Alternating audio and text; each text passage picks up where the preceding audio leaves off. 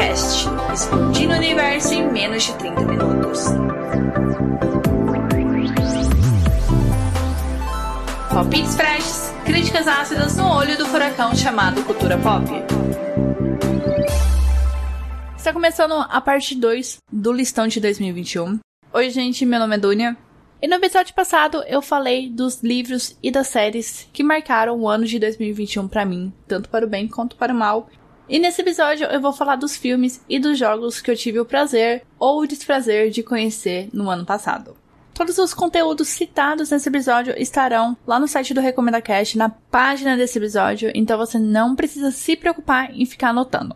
É sempre bom reforçar que haverá opiniões polêmicas, porque eu sou uma pessoa muito chata, muito criteriosa. Então, se você não concordar com o que eu disser, tá tudo bem, você tá no seu direito. Eu só peço que você respeite as minhas opiniões, tá bom? Sem mágoa, sem ressentimentos. E vida que segue.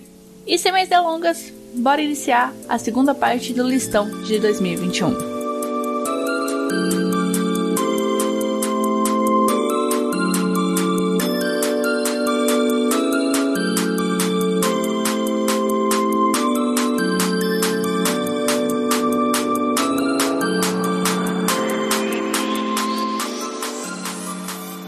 falando dos filmes, eu tô usando o meu Letterboxd aqui como guia. E já adianto que são 40 filmes, é muita coisa, mas eu vou tentar trazer meus comentários de uma forma mais precisa e mais rápida pra gente passar por esses 40 filmes, sem ficar um negócio cansativo e maçante para vocês e para mim, né? E começando, no dia 1 de janeiro, eu assisti o filme Happiest Season, que em português virou Alguém Avisa. É um filme que está disponível na HBO Max. Ele é protagonizado pela Kristen Stewart e pela Mackenzie Davis, que é a menina que fez San Perino, aquele episódio famoso do Black Mirror. E a história basicamente, elas são um casal. A Mackenzie chama a Christian para passar o Natal com a família dela, só que a família dela não sabe que elas são lésbicas, que elas têm um romance homoafetivo. Então a Mackenzie finge que a Kristen Stewart é amiga dela e que, coitada, ela não tem família, então ela quer passar o Natal em família, etc, etc. É bem aquele clichê de comédia romântica, eu acho que o apelo dele tá no elenco. Mas eu lembro que eu terminei esse filme não com uma sensação muito boa. Ele quer num clichê num ato assim normalizante que eu acho horroroso, que é a questão de você impor pro seu pai romântico certas situações e no final o amor vale tudo, o amor é, conquers it all, né? E que o amor vai sanar tudo, não importa se a pessoa não quer sair do armário, não importa o que aconteça. Eu entendo, assim, que a personagem da Mackenzie não queira sair do armário, é difícil, tudo, mas eu vou fazer uma relação com a nova temporada de Sex Education, porque o lance do Eric e do Adam me lembra muito o que aconteceu nesse filme, né? Porque o Adam tá meio assim certo sobre o relacionamento deles e o Eric fala assim: olha, eu quero estar com uma pessoa que se sente segura de estar comigo, que tá pronta pra ter um relacionamento. E os dois acabam se separando, spoilers. Foi mal?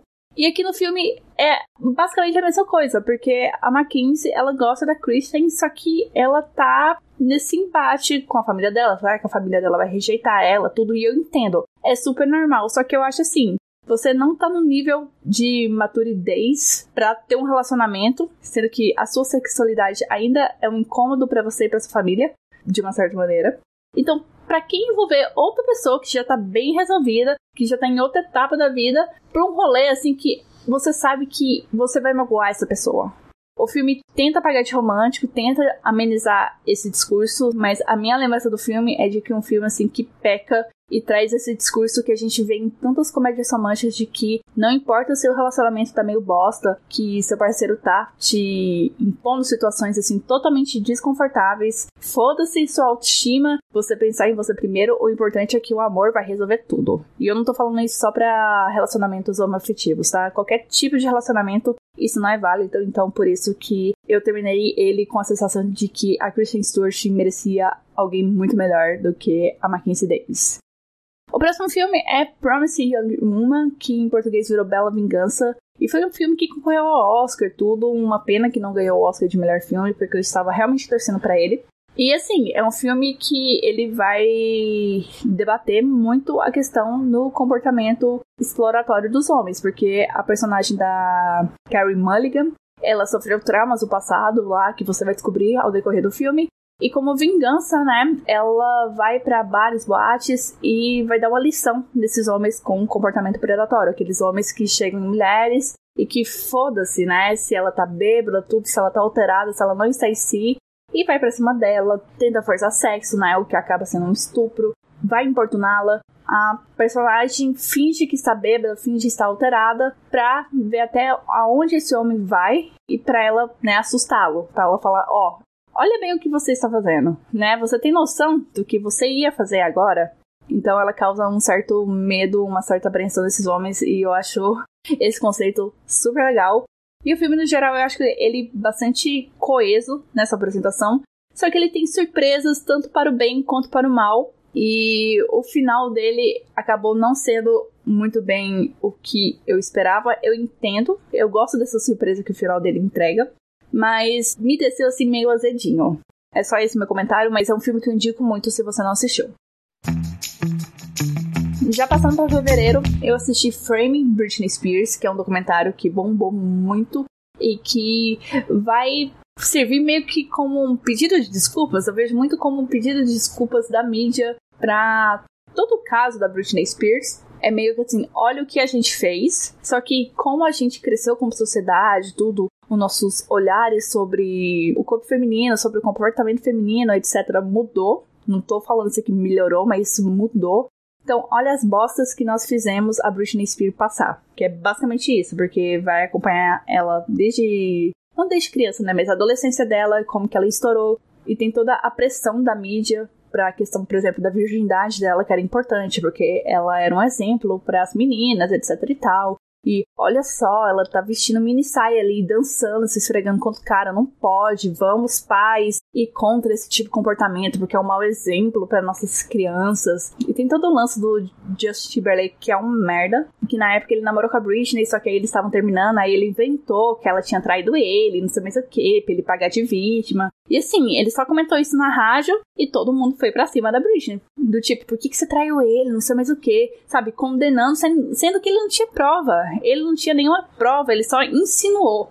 E como todos esses ataques da mídia, de alguns fãs, mas principalmente da mídia, culminou naquela cena dela com o cabelo raspado e batendo com guarda-chuva no carro. Novamente, atirou lenha na fogueira pra ela, né? Falando: olha, olha que desequilibrada, essa mulher não tá bem, olha só, né? No documentário a gente vai ver com nossos olhos, né, do, de uma sociedade que agora entende o que, que a mídia, o que, que a fama faz com a pessoa, né, as pressões que pessoas famosas sentem e como isso foi decisivo para entrar em todo aquele todo o processo de curatela do pai da Britney, onde ele tomou conta dela, né? Praticamente ele mandava e desmandava nela, na fortuna dela. Eu recomendo esse documentário para até as pessoas que não são fãs da Britney Spears, elas vão se sentir assim impactadas, vão se sentir putas da vida sobre como que a cantora passou por todo um processo, né, de ser atacada pela mídia, atacada pelos fãs, atacada por pessoas, pela sociedade, teve que lidar com o pai, controlava tudo nela, não permitia ela ter filhos, não permitia ela tomar um refrigerante. Se ele quisesse que ela fizesse shows assim durante o ano inteiro, sete dias por semana, ela teria que fazer, porque ele que manda nela. Então é um documentário assim que você vai sair com raiva não só do pai da Britney e da mídia, mas da sociedade de modo geral. E falando realmente que é um documentário para todo mundo, eu fiz meu esposo assistir e ele adorou. Ele ficou assim super super revoltado com toda essa com toda essa narrativa que foi construída e com o documentário foi desconstruída, né? Isso me lembrou muito do, do exemplo lá do Caio, do Big Brother, que também assistiu o documentário e virou super Free Britney. E é bem isso a vibe do, do documentário, porque você fica ciente do caso, já que muitas vezes você só pega pedaços, ou, ou às vezes você nem sabe o que, que é o Free Britney, o que, que significa, se bem que com o fim do, do processo e da liberdade dela, né, da liberdade concedida, muitas pessoas ficaram mais atentas, mas eu acho importante entender como que o processo começou, né, que não foi um negócio assim de poucos anos atrás, foi de muito tempo, foi do início da carreira dela. Então eu super recomendo esse documentário. Eu acabei de confirmar, ele está na Globoplay, recomendo.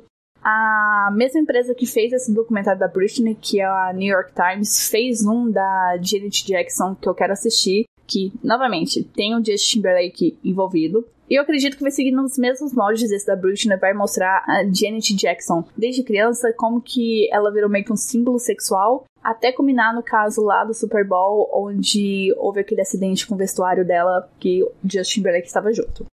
Depois da Britney, eu assisti Bad Times at the El Royale. Foi um filme que eu comentei lá no episódio sobre filmes de investigação.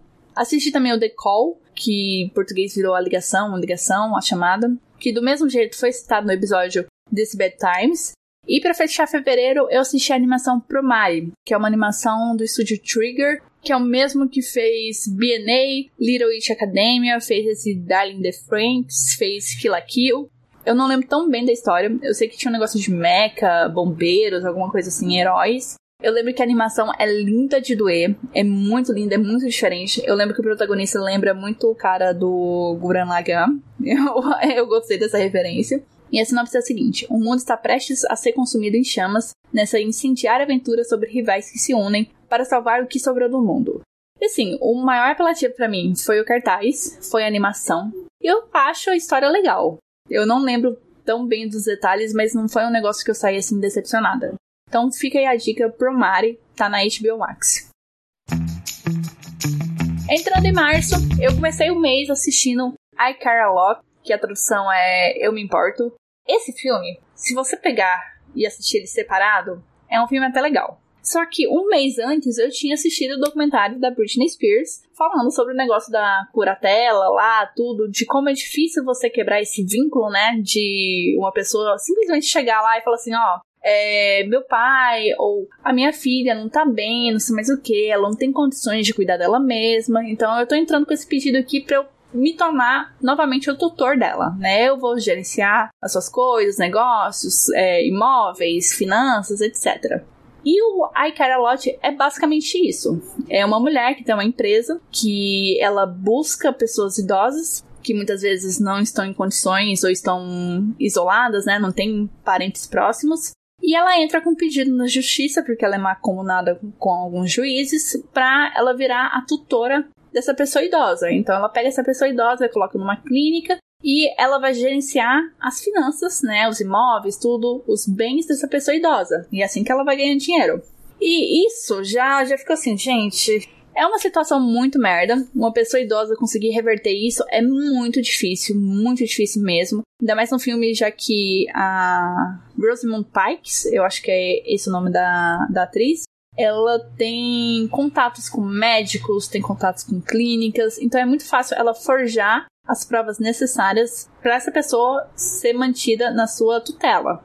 Então isso já não me criou simpatia pela protagonista. E conforme o filme vai avançando, parece que ele quer que você, de alguma forma, tenha simpatia por ela. Não goste, porque claramente ela não é uma pessoa boa. Terminou o filme, eu fiquei assim, eu odeio essa protagonista. Eu acho ela uma pessoa muito nojenta, muito falsa, muito ridícula. E eu sei que o filme tá querendo que eu crie alguma empatia por ela, que eu meio que torça por ela, porque nesse caso que o filme vai acompanhar, ela meio que se dá mal, porque a idosa que ela manda pra clínica, ela é envolvida com a máfia, ela é filha de algum mafioso, alguma coisa assim, então ela se meteu no lugar errado. Só que até nesse ponto de que agora ela tem pessoas ruins atrás dela, não me cria simpatia, eu quero que ela realmente se foda, se exploda então foi um filme assim que ele tenta te conquistar a empatia porque ela está se dando mal, ela, né, se meteu no lugar errado. Só que para mim assim, a pessoa que inicia esse tipo de negócio em cima de pessoas vulneráveis já não presta para mim. Então, foda-se se pessoas piores do que ela estão atrás dela. Eu acho pouco. Isso é karma. Então, bem feito. E por isso que eu não gostei tanto desse filme. Ainda em março, eu assisti Moxie, que também tá na Netflix. E eu tava pronta pra me sentir entediada com esse filme, porque é um filme adolescente, tudo. Ele tem uma pegada feminista que eu achei que ou pode ser muito legal, ou pode dar muita merda, pode virar aquele feminismo branco e rico. Mas quem sabe, né? Por ser um filme adolescente, eles tragam uma abordagem mais real e mais diversa. E foi isso que eu encontrei no filme. Eu não lembro a sinopse, eu vou ler a sinopse para vocês aqui do Google que é a seguinte: Inspirada por uma nova amiga confiante e pelo passado rebelde de sua mãe, uma adolescente tímida circula textos anônimos convocando o sexismo em sua escola. Eu acho que é mais atacando. Convocando parece muito errado essa palavra aqui nesse contexto. Mas é bem isso. Ela começa meio que fazer uns panfletos, uns folhetos, onde ela meio que desabafa sobre bullying, sobre coisas que acontecem na sua vida escolar. Isso chama atenção de outras meninas que compartilham dessa situação e até de meninos né? Porque é importante reforçar que a causa feminista não é formada só por mulheres, né? Homens também podem se juntar e é importante porque o feminismo não é só bom para as mulheres, é bom para os homens também. E o filme realmente traz uma vibe mais diversa, porque, por exemplo, essa nova amiga é uma adolescente negra. Eu não lembro se ela sofre racismo, mas ela sofre algum tipo de discriminação. E eu lembro que num momento tem uma personagem que ela quer participar, ela quer se integrar, não só por causa das lições que as meninas estão divulgando, mas também porque ela é a melhor amiga dessa principal. E com a chegada dessa outra menina, ela se sente meio que jogada de lado. Só que tem todo o rolê com a mãe dela. Não sei se a mãe dela é muito religiosa ou se a mãe dela é muito severa com ela. Que as coisas têm que fazer certinho no tempo certo e que não há diversão, mas só estudo. Você precisa entrar na faculdade pensar no seu futuro. Esse tipo de discurso.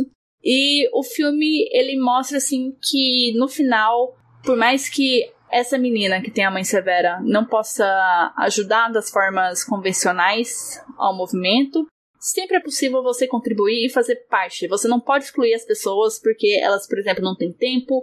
É sempre possível agregar mais pessoas às causas, às lutas, e elas podem contribuir das suas maneiras, né? Com suas vivências. Eu, eu gostei desse desfecho que o filme tem.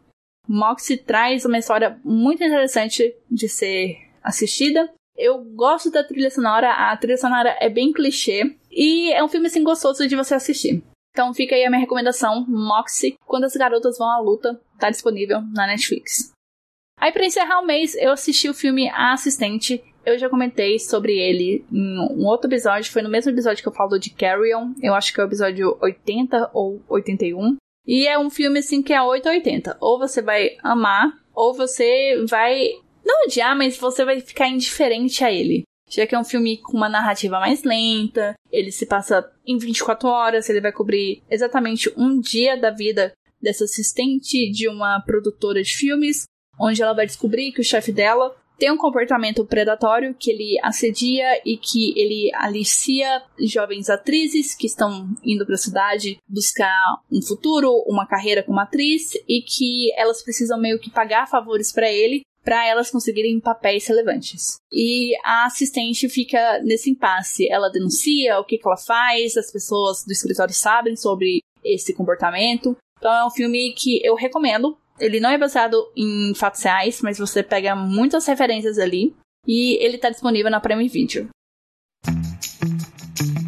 Chegamos em abril, o mês dos filmes bostas, porque eu assisti dois filmes e os dois filmes foram qualquer coisa. Um é espetacularmente ruim, o outro só não lembro de nada. O filme que é péssimo, ruim, horroroso é o filme The Hunt, que em português virou A Caçada, A Caça, não sei. É um filme de 2020, que ele é protagonizado pela atriz que faz Glow. Não a Ruth, mas a loira, a Beth. Ele é tipo Jogos Vorazes, só que americanizado para ser uma crítica, uma sátira da sociedade. Só que esse filme é horroroso, é horrível. Olha a sinopse. Doze estranhos acordam sem saber onde estão após um apagão. À sombra de uma teoria sombria da conspiração, dois grupos se reúnem em um local remoto para caçá-los por esporte. O grupo que vai caçar é um grupo de pessoas ricas, então eles juntam essas pessoas assim pobres ou pessoas assim que se elas sumissem ninguém ia dar falta, colocam ela no meio do mato e eles pegam lá armas, tem aquela gama assim variedade de armas para eles caçar essas pessoas por esporte.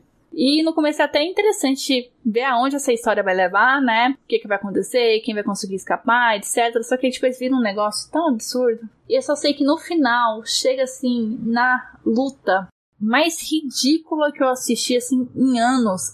Que é essa menina de Glow dando um supapo na Hilary Swank. Que coisa mais horrorosa. Gente, que luta mais fake. Se era pra ter tensão, eu estava rindo ou cobrindo meus olhos porque eu não merecia ver tal atrocidade na tela. E o filme, mais ou menos, que eu assisti em abril foi Assassination Nation. Nossa, que nome ótimo para um trava-línguas.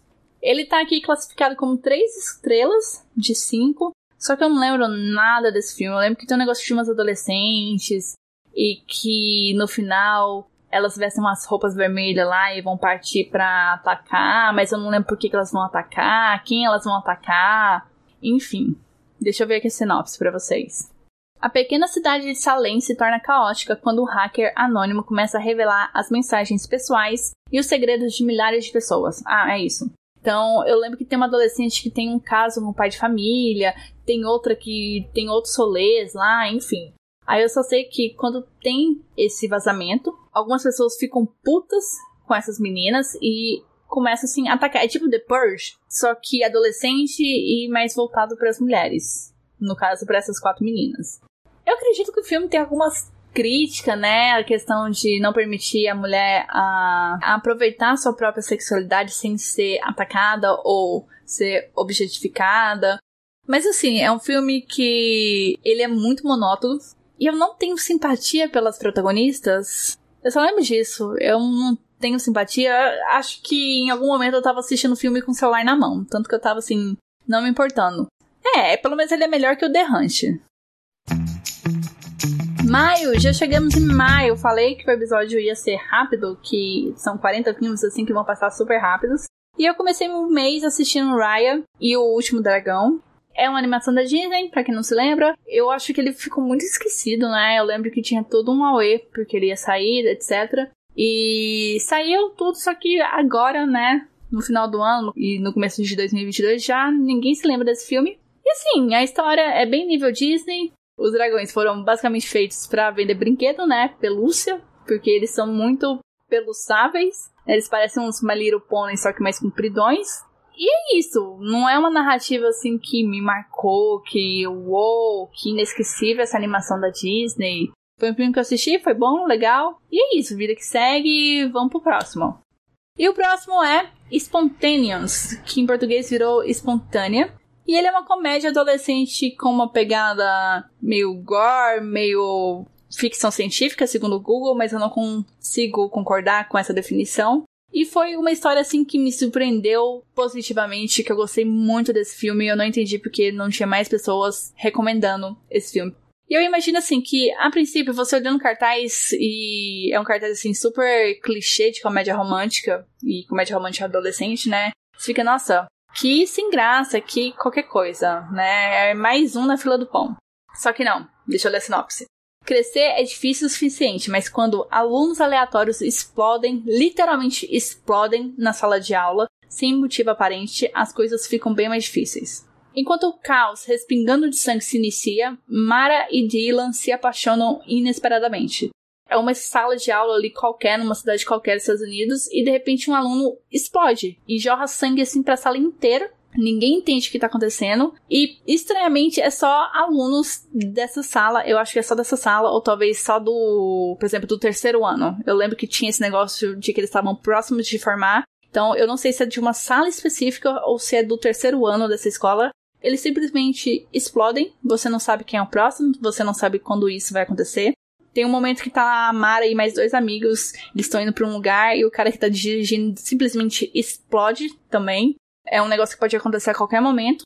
Então surge uma urgência de viver a vida porque você não sabe quando você vai morrer. E esses adolescentes, assim, eles estão desesperados porque entra o governo lá para fazer estudo, coloca eles numas câmeras, né, em quarentena, isolamento, para ver o que, que pode ser. Pode ser um negócio genético, pode ser radiação, pode ser alienígena, pode ser muitas coisas. E dentro desse furor, né, de emoções que já é adolescência, e você coloca esse caos, o romance ali acaba se tornando uma coisa muito acelerada, né, uma coisa assim muito antinatural. E eu gosto muito do final desse filme. Eu gosto assim que ele ousa, ele não tem medo de sair do lugar comum, e eu super recomendo esse filme. Ele tá disponível lá no Telecine, no streaming do Telecine. É imperdível e se prepara para tomar uns sustinhos, porque quando a pessoa explode, é. É realmente assim, do nada. A gente fez esse filme, assisti dois filmes, assim, qualquer coisa. Um foi o The Final Girls, que tá no Netflix. ele quer brincar com a ideia dessas final girls. Geralmente, é, essas garotas finais são as protagonistas de filmes de terror que sobram, né? Que ficam só ela e o assassino, né? Elas são sobreviventes. E o filme quer brincar com isso porque tem a protagonista, que é a Thaisa Farmiga. A mãe dela era uma atriz que estava começando a carreira, então ela fez muito filme de terror, filme B, né? E ela estava começando tudo, ela sofre um acidente, ela acaba morrendo. E numa dessas sessões em homenagem, porque completou 10, 15 anos do lançamento desse filme, que virou um sucesso cult, a Thaisa Farmiga vai com os amigos e de repente rola um incêndio lá no cinema. Eles conseguem fugir para trás do projetor e do nada eles estão dentro do filme que é protagonizado pela mãe da Thaisa Farmiga. E o filme, ele vai brincar com esses clichês de filmes de terror, que, ah, você não pode fazer sexo, ah, você não pode ser a garota com pouca roupa, e etc e tal. O filme se passa no acampamento, e é bem isso, gente. É bem isso. Eu achei um filme, assim, bem legalzinho. E se você não tiver nada, mas nada mesmo pra assistir, tá aí. The Final Girls tá disponível na Netflix.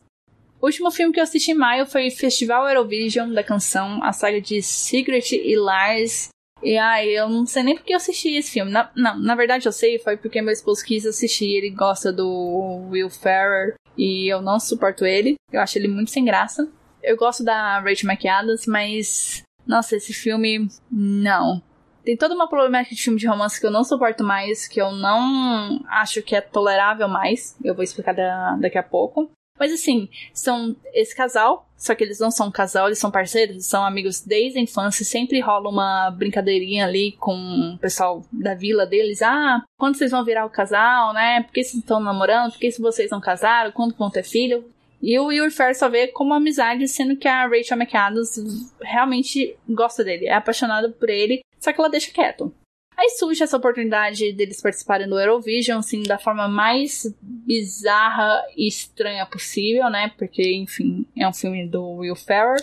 Aí eles vão lá, e assim, é a personagem da Rachel McAdams que é a talentosa. Ela que canta tudo, eu não sei se ela compõe, mas ela que canta, ela que tem um diferencial. E rola umas coisas lá no festival, o personagem do Will Ferrell fica meio puto com ela, fica com ciúme, etc. E no final acaba que fica tudo bem, os dois realmente viram um casal, mas eu não gosto porque, assim, parece que a Rachel McAdams, a personagem, né, teve que implorar, sabe? Teve que se rebaixar pra conseguir ser levada a sério por ele e por. e pelo amor que ela sente por ele. Parece assim que ela teve que. Não sei, eu, eu acho isso tão escroto, sabe? Quando você precisa se rebaixar pra não afetar o ego da pessoa, pra pessoa perceber que, nossa, ela realmente gosta de, de mim e vocês poderem ser felizes, tá? Eu posso estar falando muita merda, eu não lembro direito desse filme, eu tô dando graças a Deus que a minha memória tá conseguindo apagar ele da minha cabeça. Eu não acho ele engraçado, as músicas são legais, mas a parte do romance e o que que eles fazem com a personagem da Rachel McAdams, eu não gosto, não gosto mesmo, mesmo, mesmo. E eu tô chocada que tem 90% das pessoas gostaram desse filme segundo o Google. Gente, ah, eu sou muito do contra mesmo, eu sou muito chata. Entrando em junho, eu assisti o filme Mary and the Witchflower. Ele é uma animação japonesa. Ele é feito por um pessoal que saiu do estúdio Ghibli e montou o próprio estúdio que é o estúdio Ponak. Mas eu já tinha assistido outro filme deles, que é esse Mother's Hero, que tá na Netflix. E ele é uma série de curtas, acho que são quatro ou cinco histórias bem interessantes de, de você pegar pra assistir. Dá pra assistir assim, por exemplo, ah, hoje eu tô afim de assistir essas duas histórias e você consegue fazer isso. Mas focando aqui no Mary and the Witchflowers. O filme tá disponível na HBO Max e eu vou ler a sinopse porque eu já não lembro da história. Sem aventuras nem amigos à vista, Mary segue um misterioso gato até uma floresta próxima, onde descobre uma velha vassoura e uma estranha e rara flor que floresce apenas uma vez a cada sete anos, e apenas naquela floresta. O filme, ele é lindo, sabe? É aquele padrão de animação que você espera de um estúdio japonês, né? De uma animação japonesa. O filme é maravilhoso. Eu lembro que a história é legal. A história é realmente legal. Só que tem muita coisa na história acontecendo. Começa com a Mary indo lá pra essa floresta, né? Encontrando essa vassoura. E eu lembro que ela vai pra uma escola de bruxos. E essa escola de bruxos é, é muito pirada, sabe? É muita doideira. E tem essa escola de bruxo enquanto tem todo o plot dela dentro lá da. de volta pra casa dela, né? É muita coisa acontecendo no filme, e eu não lembro se eles dão uma resolução eficiente para esse tanto de coisa acontecendo, mas no geral eu gostei. O segundo filme que eu assisti em junho foi Cruella, é, eu, eu não sei o que dizer de Cruella, porque é um filme que eu não entendo porque exista. Eu, eu não gosto dessa tendência. Essa tendência não, essa, esse segmento, porque deixou de ser tendência, já é uma coisa real. Da Disney pegar vilões e tentar contar histórias de background para você ter simpatia. Talvez simpatia seja uma palavra forte, mas você entender o lado, o outro lado da história, né? Ela fez isso com Malévola, Malévola é ok, eu só não gosto das continuações. E Cruella, eu acho difícil porque eu gosto da Cruella como vilã. Eu simplesmente gosto porque ela é aquela pessoa cruel na essência. Não precisa de, de backstory, não precisa, ela é só má. Às vezes as pessoas são só más. E ela é assim. Então quando você vem e fala assim, não, vamos contar a história do passado da Cruella, como ela começou a não gostar de cachorros, a querer fazer casaco de pedra de cachorro, eu fiquei, hum, ah, não, gente. Aí eu fui assistir o filme. O filme é legal, só que nunca me tirou a sensação de que eu estava assistindo a história de uma pessoa que no futuro vai querer matar cachorros para fazer casaco. O filme tem uma boa história, tem a parte estética é muito bonita, etc e tal. Só que é a Cruella. Eu não consigo desvencilhar a imagem conhecida da Cruella. Eu não tô falando nem dos filmes lá da Glenn Close, eu tô falando da animação, que é muito mais impactante para mim com essa nova narrativa que a Disney quer trazer. O último filme de junho foi Luca, e eu não sei o que falar desse filme, porque esse filme é lindo, a história é comovente. Eu não sei, realmente, eu não tenho defeitos parando pra pensar agora sobre esse filme. Se você não assistiu, assista. Eu acho que ele está na Disney Plus, eu tenho quase certeza. Já pulando pra agosto, porque julho eu não assisti nada. Em agosto eu assisti o filme do Scooby, que se chama Scooby, que é uma animação, e eu tava com receio de assistir porque a nota dela não tava assim muito convidativa. Eu acho que ela tava com 5 ponto alguma coisa no IMDB. Eu gosto, até os filmes ruins do Scooby-Doo eu gosto. Não que eu seja a especialista em filmes de animação do Scooby-Doo, mas tem um apelo para mim. E eu vou ler a sinopse aqui porque eu não sei se eu consigo explicar a história desse filme. Scooby e sua turma encaram seu maior e mais difícil mistério de todos os tempos um plano maligno para libertar o cão fantasma, Cerberus. Enquanto corre para impedir esse apocalipse, adorei essa palavra, global, a turma descobre que Scooby tem um legado secreto e um destino épico maior do que qualquer um poderia imaginar. Eu acho que essa sinopse não entrega uma das principais qualidades do filme, que é a mistura de Scooby-Doo com outros personagens do Hanna-Barbera. Pelo menos eu acho que são do Hanna-Barbera, eu posso estar falando merda. Por exemplo, o vilão da história é o Dick Vigarista. E só esse fato eu fiquei assim, embasbacada, fiquei. Ah! Não acredito. Porque eu gostava muito de Corrida Maluca e eu gostava daquele desenho solo dele com o Mutley lá, de Pega o Pombo e não sei mais o que. Então, por trazer essa mistura, né? Não ser aquele, ah, o Scooby-Doo indo pra uma casa tentando descobrir o mistério e vai ser um cara com uma máscara, enfim, né? Não, aqui é pé no chão, sendo que não é pé no chão, né? Porque nenhuma história do Scooby-Doo é tão pé no chão assim. Mas eu gosto desse resgate que o filme faz em misturar Scooby-Doo, Dick Vigarista. Eu acho que tem um herói que ajuda eles lá, que é um herói criado pelo Hanna-Barbera, que é o Blue Falcon, Falcão Azul.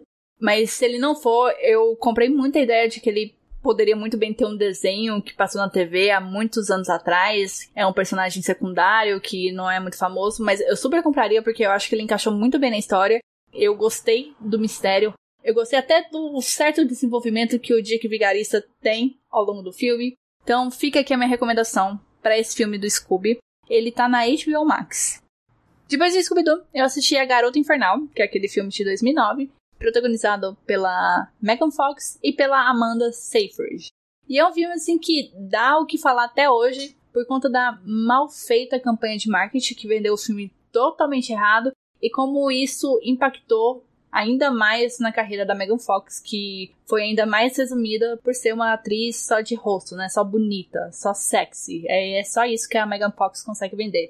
Sendo que o filme O Garoto Infernal faz uma crítica assim muito interessante sobre as mudanças que as mulheres sofrem quando as mulheres são estupradas, violentadas, atacadas, e ele faz num formato de filme de terror. Pra quem não conhece o filme ou tem certo preconceito por conta do cartaz, e igual eu falei, do marketing que foi jogado nesse filme, que é totalmente errado, a história do filme é sobre duas amigas. E um belo dia elas estão indo pra um show de rock e tudo, e o vocalista da banda fica interessado na Megan Fox. Ele convida ela para dar um rolê, para eles se pegarem tudo. A Amanda Seyfried fala assim que não, não vai, é perigoso, não sei mais o que. Eu totalmente concordo, porque ela tá entrando na van com mais quatro caras estranhos. Aí eles pegam e levam ela pra floresta, aí você já fica imaginando, né? Ela vai ser estuprada, atacada, assassinada, enfim, vai acontecer horrores com ela. Só que acontece algo pior, porque eles pegam ela achando que ela é uma virgem e eles querem sacrificar ela como uma forma de acordo com o diabo pra a banda fazer sucesso, né? É aquela velha história de que ah, o músico vendeu a alma pro diabo pra ser famoso. Aqui não, eles precisam sacrificar uma virgem pra obter a fama.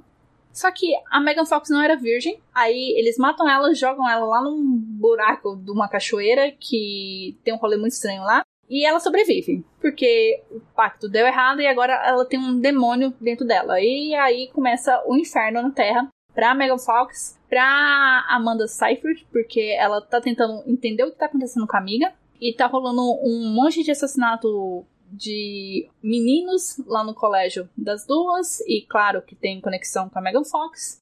Só que o ponto da história é o seguinte, né? O que muita gente perdeu ou não assimilou é que o que o filme quer dizer, e não é só uma leitura minha, é uma leitura que eu já vi em muitos lugares e eu concordo com ela, é o como a mulher se transforma após uma violência, né? Após ser, aqui no caso da Megan Fox, ela foi usada como um sacrifício, né? Só que você pode trocar essa parte mais sobrenatural por, tipo, estuprada, por ter sido violentada, atacada, né, agredida, importunada gera uma mudança, só que aqui o filme ele exagera, só que mostra o terror que é essa mudança, né? Tanto para Megan Fox que aparentemente tá tudo bem, mas lá no fundo ela tá sofrendo porque ela não tá entendendo, ela não consegue processar o que acontece com ela. Então é um filme assim que passando a camada de ser um filme de terror trash, um filme de terror B, tem muito a agregar tem uma mensagem muito visceral e que acabou se perdendo por conta do estúdio não assistir o filme e achar que é um filme sobre a gostosa da Megan Fox e bora tacar a Megan Fox com roupa curta, com decotão, porque aí as pessoas vão querer assistir. Só que aí as pessoas que o estúdio atraiu acabaram não gostando do filme, porque o filme não era para elas. Entende? Então foi, foi tudo muito errado com esse filme, muito errado sendo que o roteiro, o por trás do filme é muito bem pensado, é muito bem executado. Então, se você ainda não teve a chance de assistir A Garota Infernal, fica aqui a dica. Eu também assisti O Esquadrão Suicida, não confunda com Esquadrão Suicida, é O Esquadrão Suicida, que é o filme lá do James Gunn, e eu gostei. Eu gostei, eu achei muito bom como no trailer tinha personagens assim adoidado, né? Um monte de gente, eu fiquei assim, gente, filme quando tem muitas pessoas assim, para mim já é um indicativo que vai dar merda. Só que o genial desse filme é que logo no começo ele mata praticamente assim 70% do, do elenco que você espera do filme e acaba que a missão ali principal que eles vão ter que lidar são com seis ou sete personagens e eu achei isso divertidíssimo, achei assim muito ousado. E o filme é a cara do James Gunn, né? A questão do humor, aquele humor meio. um humor debochado, tudo, que fica insistindo em algumas punchlines e acaba trazendo situações muito inusitadas. O ato final dele é meio chatinho, porque acabou não me prendendo tanta atenção, mas o desenvolvimento dele, do começo até esse meio ali, antes da luta final, eu acho bastante legal. E é isso que eu tenho para falar sobre O Esquadrão Suicida. E aí, pra encerrar o mês de agosto com muito desgosto, eu assisti o filme da Viúva Negra. E, nossa senhora, que arrependimento. Por quê? Não entendi esse filme. Esse filme tem muita coisa errada e eu, graças a Deus, estou esquecendo dessas coisas erradas. Mas o sentimento de que há muita coisa errada nesse filme permanece. É um filme muito chato. Não assista esse filme, é perda de tempo. É um filme que, para mim, não funciona como filme de super-herói, porque eu não me importo com a Viúva Negra. É um filme que não funciona como thriller de espionagem, tipo o Jason Bourne ou Atômica, sabe? É um filme que não agrega nada. E assim, é um total perda de tempo esse filme. Aí em setembro eu não assisti também nada. Já em agosto, para compensar setembro, eu assisti um monte de coisa, tá? E muita coisa de terror. Mas vamos começar aqui do começo com uma das decepções do ano, que foi o filme Tempo, do Shyamalan. E no episódio dos piores do ano, a Tainara falou sobre ele e eu reforço tudo o que ela falou. É um filme que começa bem. Você acha que vai trabalhar sobre a.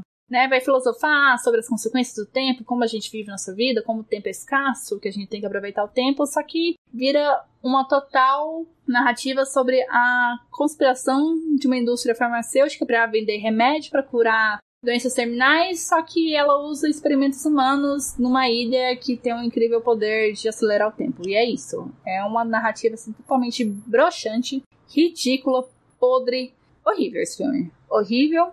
É pior que horrível, é decepcionante, porque você cria expectativas e ele não te entrega nada, te entrega assim bosta. Aí o outro filme de terror que eu assisti, que esse é realmente bom, se chama The Night House que é um terror suspense, assim, muito bem trabalhado, muito bem construído, que tem um final aberto que eu acho muito fantástico, porque fica coçando na sua mente, assim, o que realmente aconteceu. E qual é a sinopse desse filme? Uma mulher abalada tenta processar o suicídio de seu marido. Um dia, a moça passa a sentir uma presença maligna ao seu redor e eventos sem explicações começam a acontecer. Ela decide investigar e descobre que o homem guardava segredos desconcertantes. E realmente, o que ela descobre do marido dela, eu fiquei assim chocada, eu fiquei aterrorizada porque mostra o tanto que você acha que você conhece as pessoas que convivem com você, né, que moram com você, só que não. Há segredos, há segredos tenebrosos.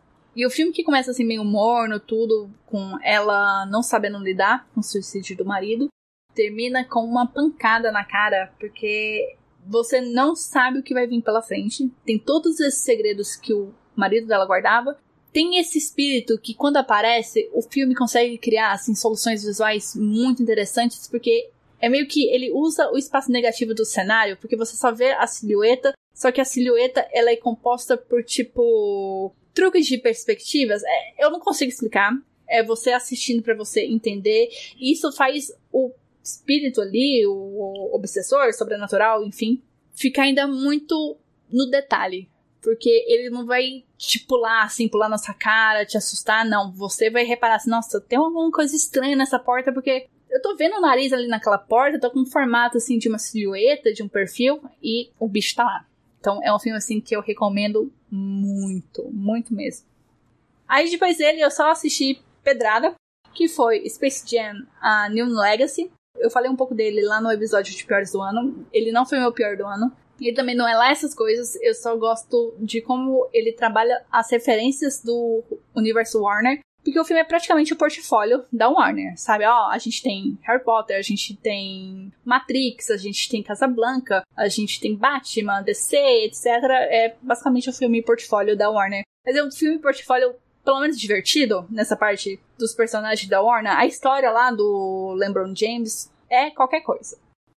Aí depois, meu esposo me fez assistir Looney Tunes de Voltação, que é um filme com Brandon Fraser, que eu prefiro nem comentar. É filme assim pior que filme da sessão da tarde. É terrível, é um filme assim que não dá. Aí depois eu assisti o pior filme do ano para mim, que foi o The Guilt, né? Ocupado com o Jake Gyllenhaal, que eu já soltei todo o verbo que eu tinha para soltar lá no episódio dos piores do ano. Se você quiser saber mais sobre esse caminhão de entulho, escute o episódio do piores do ano. Aí depois eu assisti Rush, que é o filme do mesmo diretor de A Mansão Bly, A Residência Rio, A Missa da Meia-Noite. E assim, me venderam esse filme muito bem. Aí eu fui assistir esse filme, só que teve duas coisas que me incomodaram nesse filme que foi o fato da protagonista ser surda, só que ela não usa um aparelho auditivo. Aí eu achei isso muito conveniente com a história.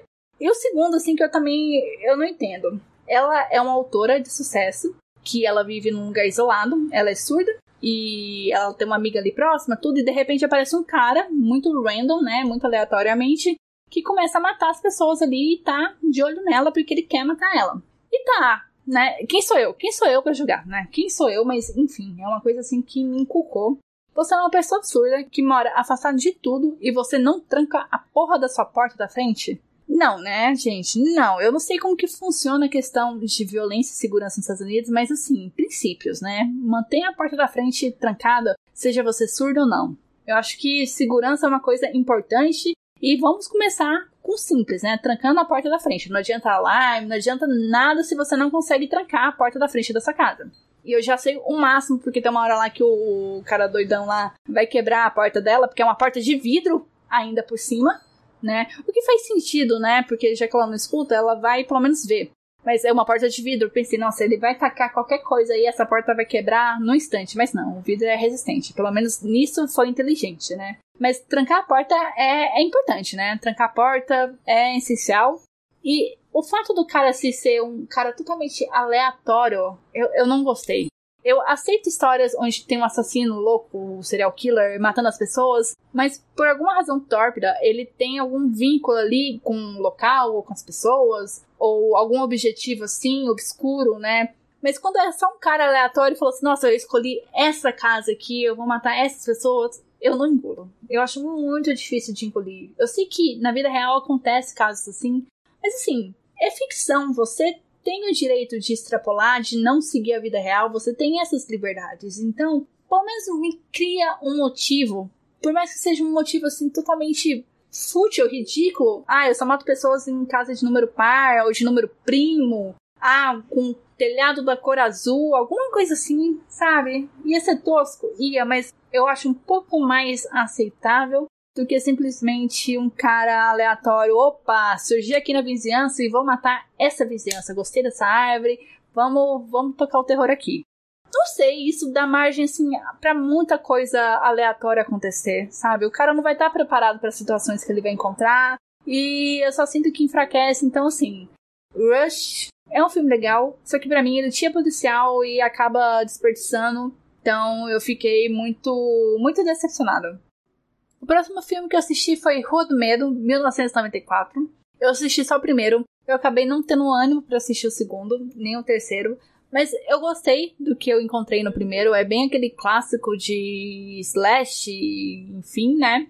Só que eu achei que o filme, ele é longo demais, ele é grande demais e começa bem. Eu, eu tô muito dentro ali da história dos adolescentes que estão tentando entender o que está acontecendo, porque pessoas que eles conhecem estão assassinando outras pessoas, é um demônio, o que está acontecendo ali.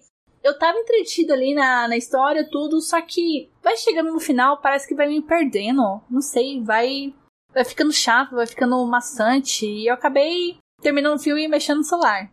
Mas é isso. É um filme assim que acabou me surpreendendo. Eu esperava algo menos impactante, menos divertido. Acabou sendo divertido, é só o final que eu achei ok. É isso. Ainda continuando no gênero de terror, eu acho que essa vai, vai continuar pelo menos para os próximos seis filmes que eu vou falar aqui. Eu assisti Werewolves Within. Eu acho que a tradução é Há um lobisomem entre nós, ou Lobisomem entre nós. E foi uma história assim que eu gostei bastante porque ela mistura um. Não sei nem se é terror, mas um suspense com comédia de uma forma bem gostosa de assistir. Eu tô vendo aqui, o título em português é Um Lobo Entre Nós. Qual que é a sinopse do filme? O personagem do Sam Richardson, que fez VIP, ele é um... Ele não é nem policial, ele é tipo guarda florestal, ele é algum ranger, né? Que, que é esse cargo lá nos Estados Unidos, eu não entendi muito bem. Ele vai trabalhar numa cidadezinha no interior que é coberta de neve e tudo, né? E de repente ele encontrou um corpo de um cara morto e a médica ali da cidade, médica veterinária, enfim, uma cientista, descobre que não foi nem um lobo e nem uma pessoa que matou esse cara. Só que aí acontece uma nevasca, eles ficam presos ali no hotel. O protagonista, a menina que é do correio, tem um casal lá que é bilionário porque eles desenvolveram uma tecnologia e agora eles venderam e só vivem assim paz e amor. Tem um casal que a mulher é meio que a fofoqueira da, da cidade, o outro cara é mais gente boa. Tem os doidões lá que mexem com droga, tudo, que são meio caloteiros. Aí eles ficam todos ali nesse hotel. E começa esse jogo de acusação para saber quem matou o cara. Só que aí depois começa o jogo de acusação para saber quem é o lobisomem. Né? Eles começam a aceitar a ideia de que, tá, é um lobisomem, lua cheia, enfim, olha os estragos, as marcas, etc. E começa essa paranoia de descobrir quem é o lobisomem. O protagonista é o mais suscetível a dúvidas, já que ele é um cara de fora, e que esses ataques coincidem com a chegada dele na cidade. E é todo um rolê, assim, muito legal, muito legal. Eu acho que fica até o último minuto ali nesse quesito de quem é o lobisomem, porque há suspeitos, há muita matança, né? Há muita discórdia. E o filme consegue muito segurar esse mistério de quem é o lobisomem, por que ele está fazendo isso, como que ele consegue fazer essas coisas, né? Como ele conseguiu se infiltrar ali no grupo. Então é um filme muito competente nessa parte do suspense, mas também muito divertido na parte da comédia. É realmente engraçado, é bastante exagerado, tá no Prime Video, Um Lobo Entre Nós. O próximo filme que eu vou falar é outra bomba que eu assisti em 2021, que se chama The Lodge, que ficou a cabana, o chalé, eu acho que é o chalé. E é um filme horroroso, ele se paga de terror, mas de terror não tem nada, só tem tédio. E eu cheguei a comentá-lo lá no episódio dos piores do ano. E é isso, gente. Nossa, esse filme é horroroso. Ele tá na HBO Max, se eu não me engano. Agora, indo totalmente na contramão, eu vou falar de um dos melhores filmes que eu assisti em 2021, que se chama Predadores Assassinos. E é um filme, assim, que passa totalmente despercebido se você vê o cartaz, se você vê a sinopse. Porque você fica pensando, nossa, que filme mais cholé, né? Ele é protagonizado pela Kaya Scodelario. Ele é produzido pelo Sam Raimi. E o filme se passa na Flórida tem a personagem da Kaia, que ela é uma nadadora, ela faz faculdade, tudo. E ela vê a notícia que vai passar um furacão ali nas proximidades, que tá rolando evacuação, tudo, tá perigoso. E ela tenta entrar em contato com o pai, que mora ali na área onde vai passar o furacão. Só que ela não consegue e ela decide ir atrás para ver o que aconteceu com o pai. E tá, ela pega o carrinho dela, vai, o mundo acabando, chuva assim, torrencial, tudo, alagando tudo. Chega lá, ela descobre que o pai sofreu um acidente dentro de casa que ele tá preso e que ela precisa ajudar ele ali. Só que com a água subindo começa a surgir o quê? Crocodilos, já que na Flórida aparentemente é normal ter crocodilo, jacaré por ali. É uma situação assustadoramente tensa. Ela tem que socorrer o pai, eles estão no porão da casa e a água tá subindo, né? Senão a qualquer momento eles vão morrer afogados, né? E os crocodilos entrando. Gente do céu, e tem um cachorro no meio dessa história. O que torna tudo ainda mais desesperador para mim, porque o cachorro, os crocodilos, a água subindo, é, é uma receita assim pra dar muita merda. para você ficar muito tenso. E esse filme é muito bom. Esse filme é inacreditavelmente muito bom. Fazia tempo que eu não sentia tanta tensão, tanta apreensão assim num filme. Você não sabe o que vai acontecer, você não sabe o que vai dar de errado agora ou o que vai dar de certo. A todo momento tem coisas que vão tornar a situação ainda mais difícil porque o resgate não vem, eles não conseguem conversar com as pessoas, estão aparecendo mais jacarés, mais crocodilos ali na região. Então é uma história totalmente maluca. E o filme é tensão do início até o final. Se você quer um filme assim tenso para você se sentir agarrado na cadeira e assistir esses monstros répteis tentando matar pessoas, tentando se alimentar enquanto os seres humanos tentam sobreviver a esses animais, assistam Predadores Assassinos. Foi um dos melhores filmes que eu assisti em 2021, porque é um filme simples, que não tenta inventar a roda, sabe trabalhar com esse nicho de a natureza contra o homem. Então, fica aqui a super recomendação: Predadores Assassinos. Corram atrás desse filme.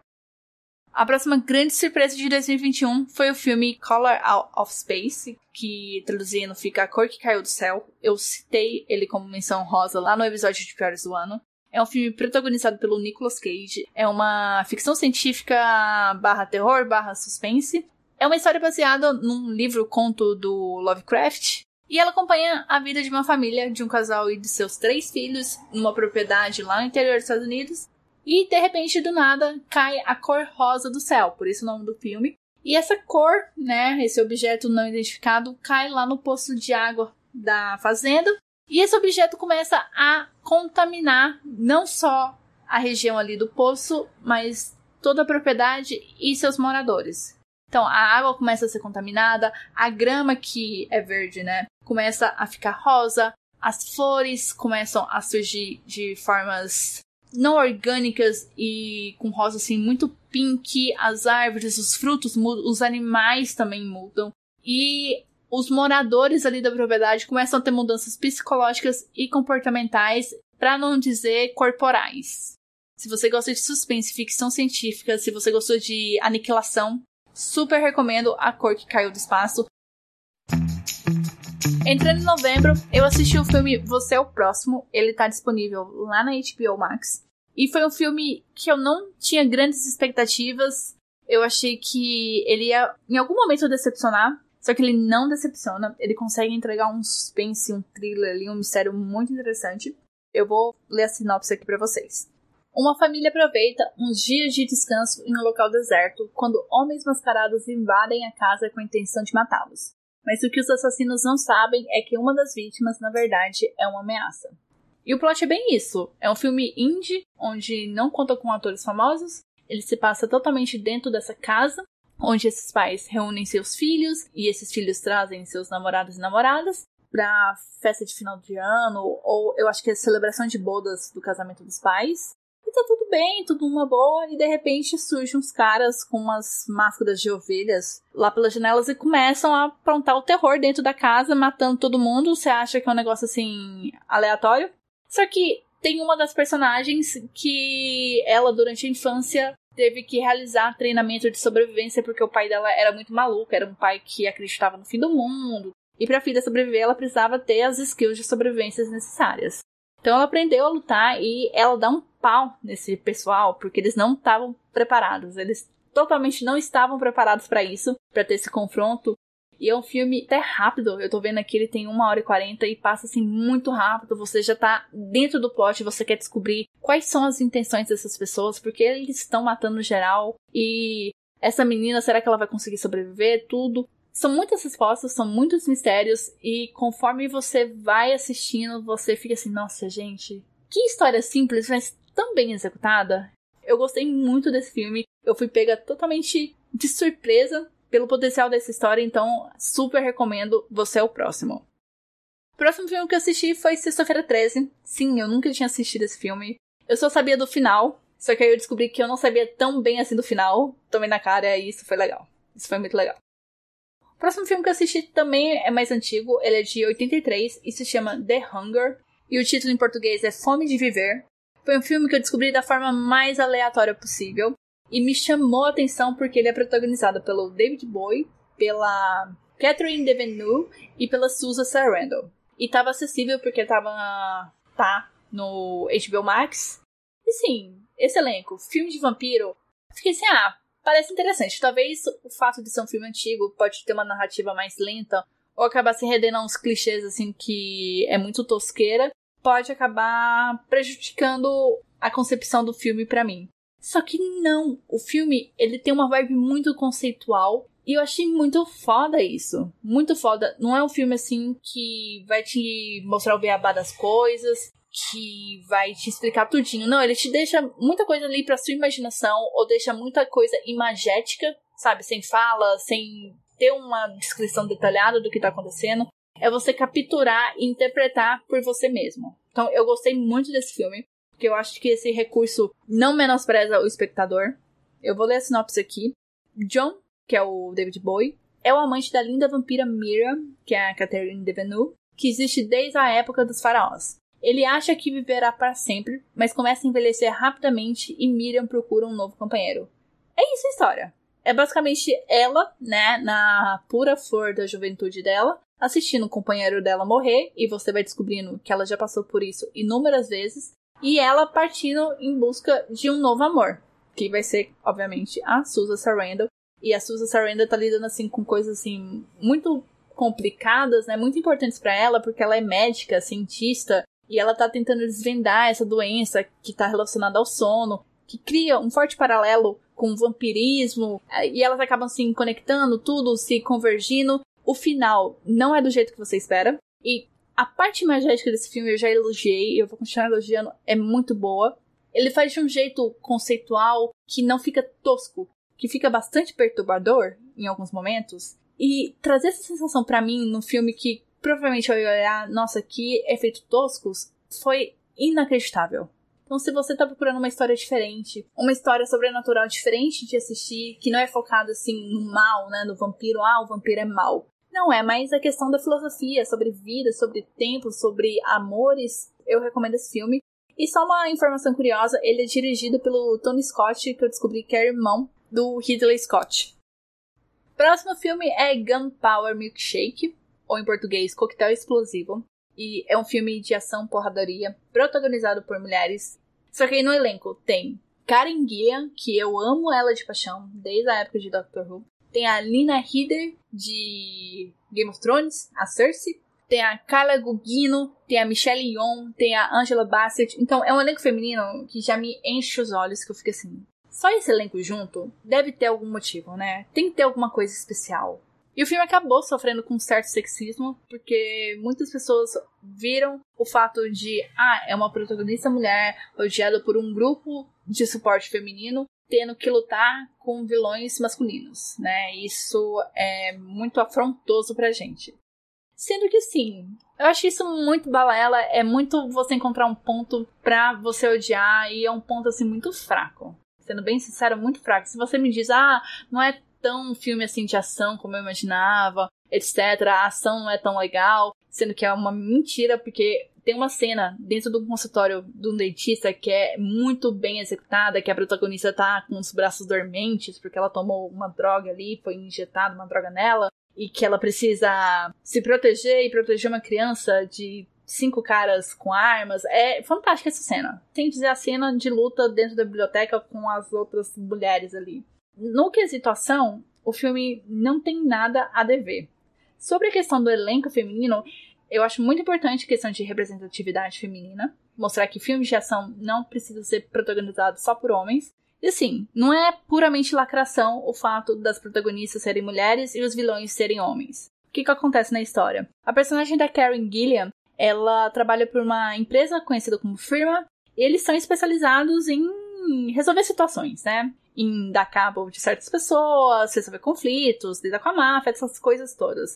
E a protagonista acaba matando o filho de um mafioso, e agora esse mafioso quer vingança. Então a firma meio que lava as mãos diante da situação dela. Fala assim: não, agora é por sua conta. Você infringiu as normas, você que se vire. E a Karen vai pedir socorro para as amigas da mãe dela, que também era uma assassina de aluguel, que trabalhava para essa firma. Então, o ponto do filme, assim, eles pegam mulheres vulneráveis, porque a protagonista ela acabou ficando órfã por causa da mãe dela que teve que fugir, por causa de todo um rolê ali com a firma. Eles pegam essa protagonista, exploram ela, tornam ela uma assassina. E no momento que ela precisa de ajuda, que ela precisa de proteção, eles lavam a mão e falam assim: se vira, minha filha. Problema seu. Então, só por isso eu acho bastante razoável o que o plot construiu. E assim, coquetel explosivo traz a ação que muita gente gosta, mas junto com substância, não é porradaria por porradaria. Eu já falei que Coquetel Explosivo tá disponível na Prime Video, né? Então, se eu não falei, tá falado de novo aqui. Chegando no final da lista, O Tempo com Você. Ele é uma animação japonesa, não é do estúdio Ghibli, nem de um estúdio grande, aparentemente. Para mim, ele cai muito no clichê dos últimos tempos, que é o filme que tem um protagonista homem e uma menina, eles vão se apaixonar, só que algo vai tentar complicar a relação deles, tudo, e no final dá certo. Ultimamente, os filmes japoneses que andam estourando, é esse aqui, tem aquele Your Name também, que é essa pura fórmula do menino e da menina que vão tentar se conectar, enfim. Eu não tenho paciência pra esse tipo de filme. Eu acho nem um pouco inovador as histórias. Eu só fui assistir porque não tinha nada melhor para assistir. Eu tô vendo aqui, ele é muito bem avaliado. 95% das pessoas gostaram desse filme. Eu não acho filme ruim, eu só acho que ele é qualquer coisa. Qual é a sinopse do filme? Em um dia de chuva extrema, o estudante do ensino médio, Hodaka Morishima, foge de sua problemática casa rural para Tóquio e faz amizade com uma menina órfã que tem o poder de manipular o clima. É, é isso. Sabe, eu não tenho muito o que acrescentar, não. Penúltimo filme é Where Ring and the Witch, que em português virou Aja e a Bruxa, que é o mais novo filme do estúdio Ghibli.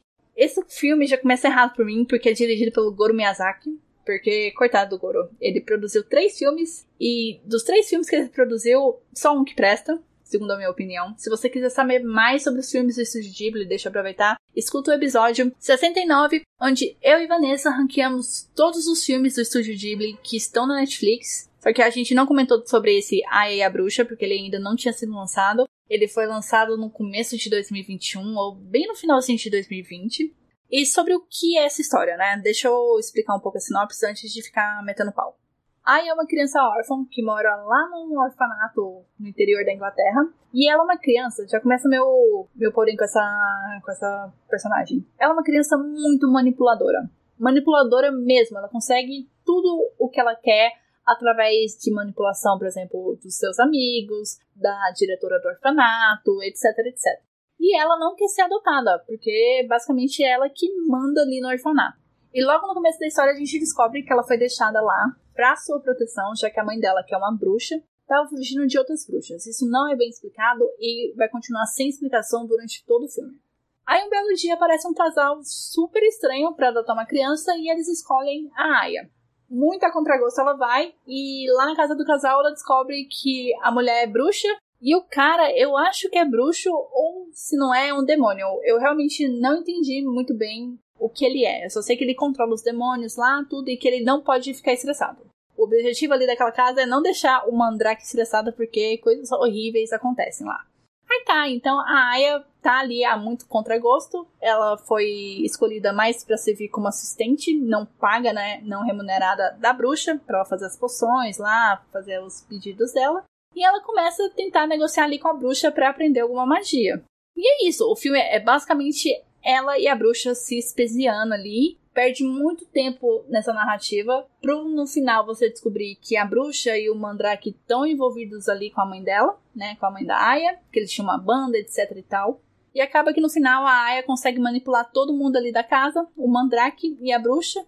O quarto dela, que era um quarto assim super simplesinho, vira quarto de mansão, com aquelas camas com dorsel, eu acho que é esse o nome, e lençóis e decoração assim super estilizada.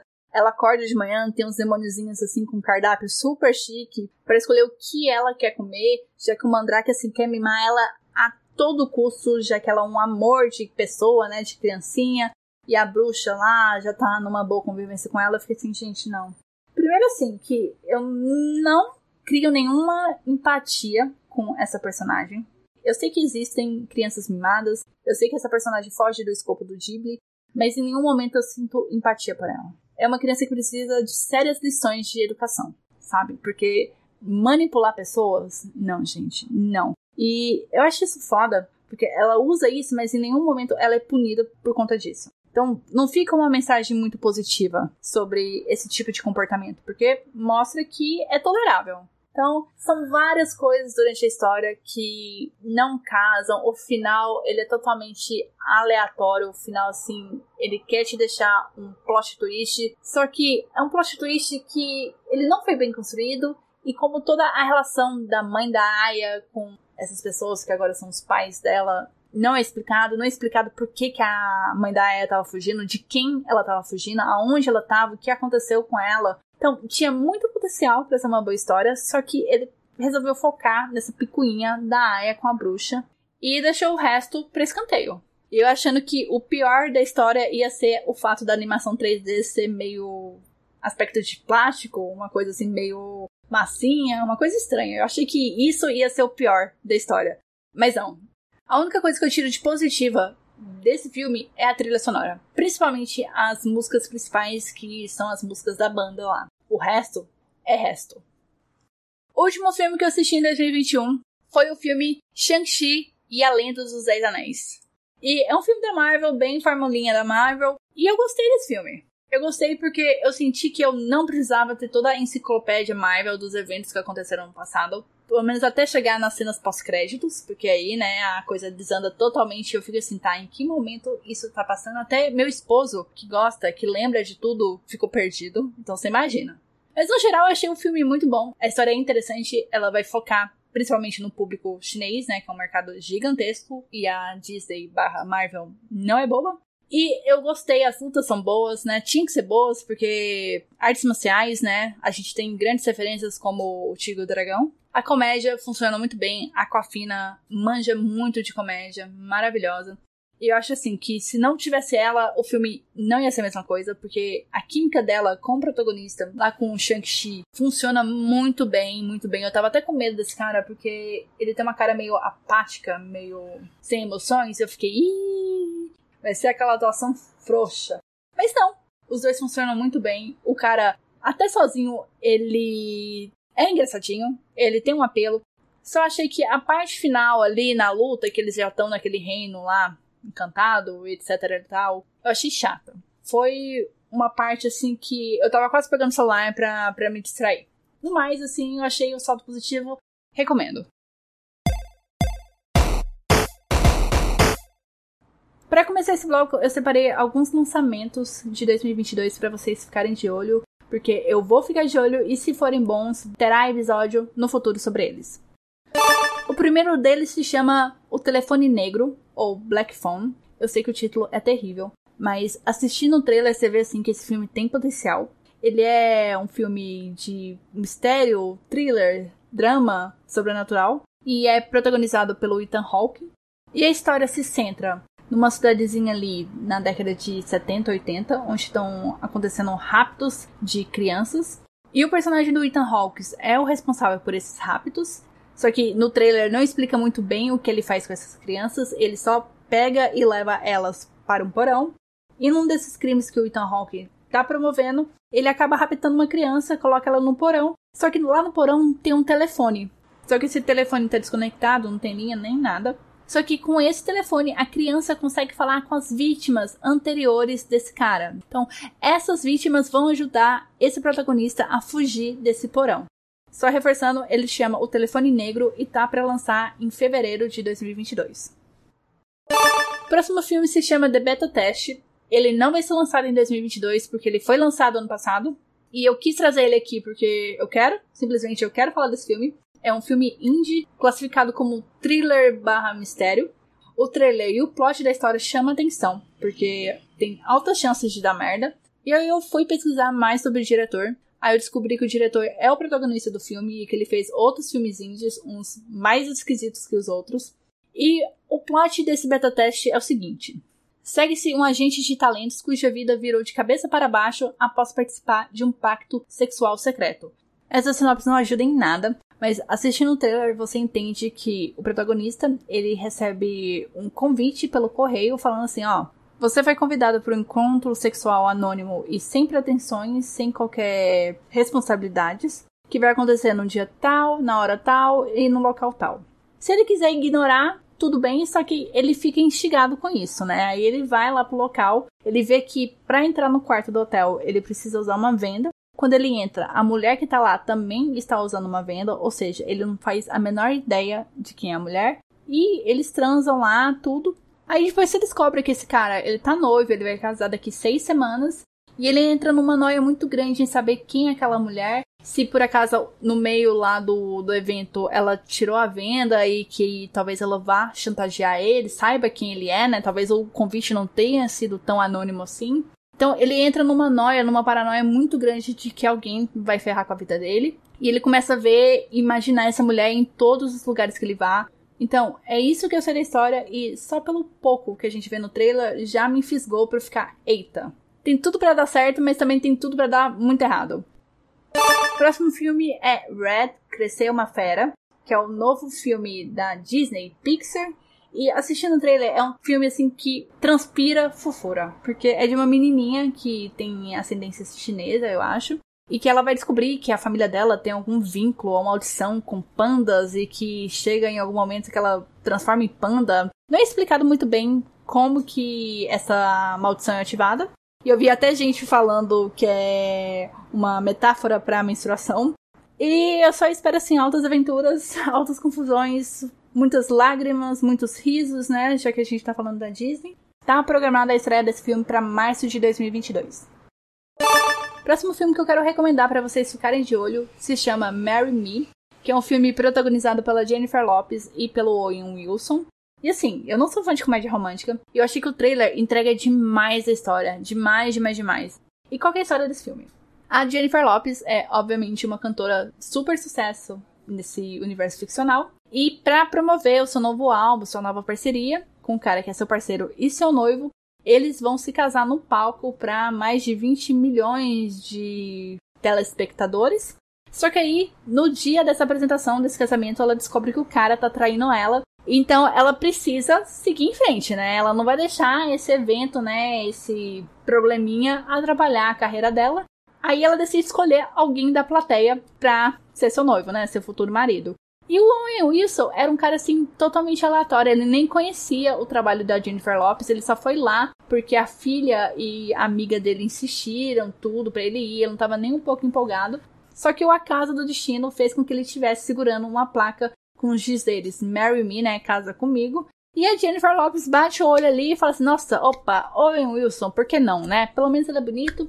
E vou casar com ele. Aí ele sobe no palco. Ela não sabe o nome dele. Ele talvez nem saiba o nome dela direito. E eles se casam e vai ser isso a história, né? Eles descobrindo que podem se amar mesmo com a situação inusitada que eles se encontraram, etc, etc. Eu sei, vai ser clichê, mas pelo menos eu achei inusitado. Mas talvez valha a pena ficar de olho, ele estreia em fevereiro lá nos Estados Unidos. Último filme que eu quero mencionar aqui é o filme Belly. Ele é uma animação japonesa que foi lançada em 2021 lá no Japão, só que ainda não chegou nem no Brasil, nem nos Estados Unidos, se não me engano. Se bem que ele já foi para festivais, etc, né? Não sei como funciona muito bem essa coisa de lançamento. Qual é a sinopse dele? Na história, conhecemos a jovem Suzu, uma estudante de 17 anos que está no ensino médio. A adolescente leva uma vida simples, vivendo em uma aldeia rural ao lado de seu pai. Entretanto, um dia, Suzy entra em um mundo virtual nomeado U, uma comunidade com mais de 5 bilhões de membros. Mas na realidade de U, a garota não é apenas a pacata Suzu. Ela é a superstar Belly, uma cantora famosa em nível mundial. Nesse novo mundo, a jovem conhecerá diversas criaturas, como por exemplo uma figura muito misteriosa com quem viverá diversas aventuras. Olha, o plot dele me lembra muito, mas muito Summer Wars, que é outra animação japonesa de uns bons anos atrás. E eu gostei de Summer Wars. E eu acho que eu vou gostar dessa animação também. O visual é muito bonito, o pôster lindo também.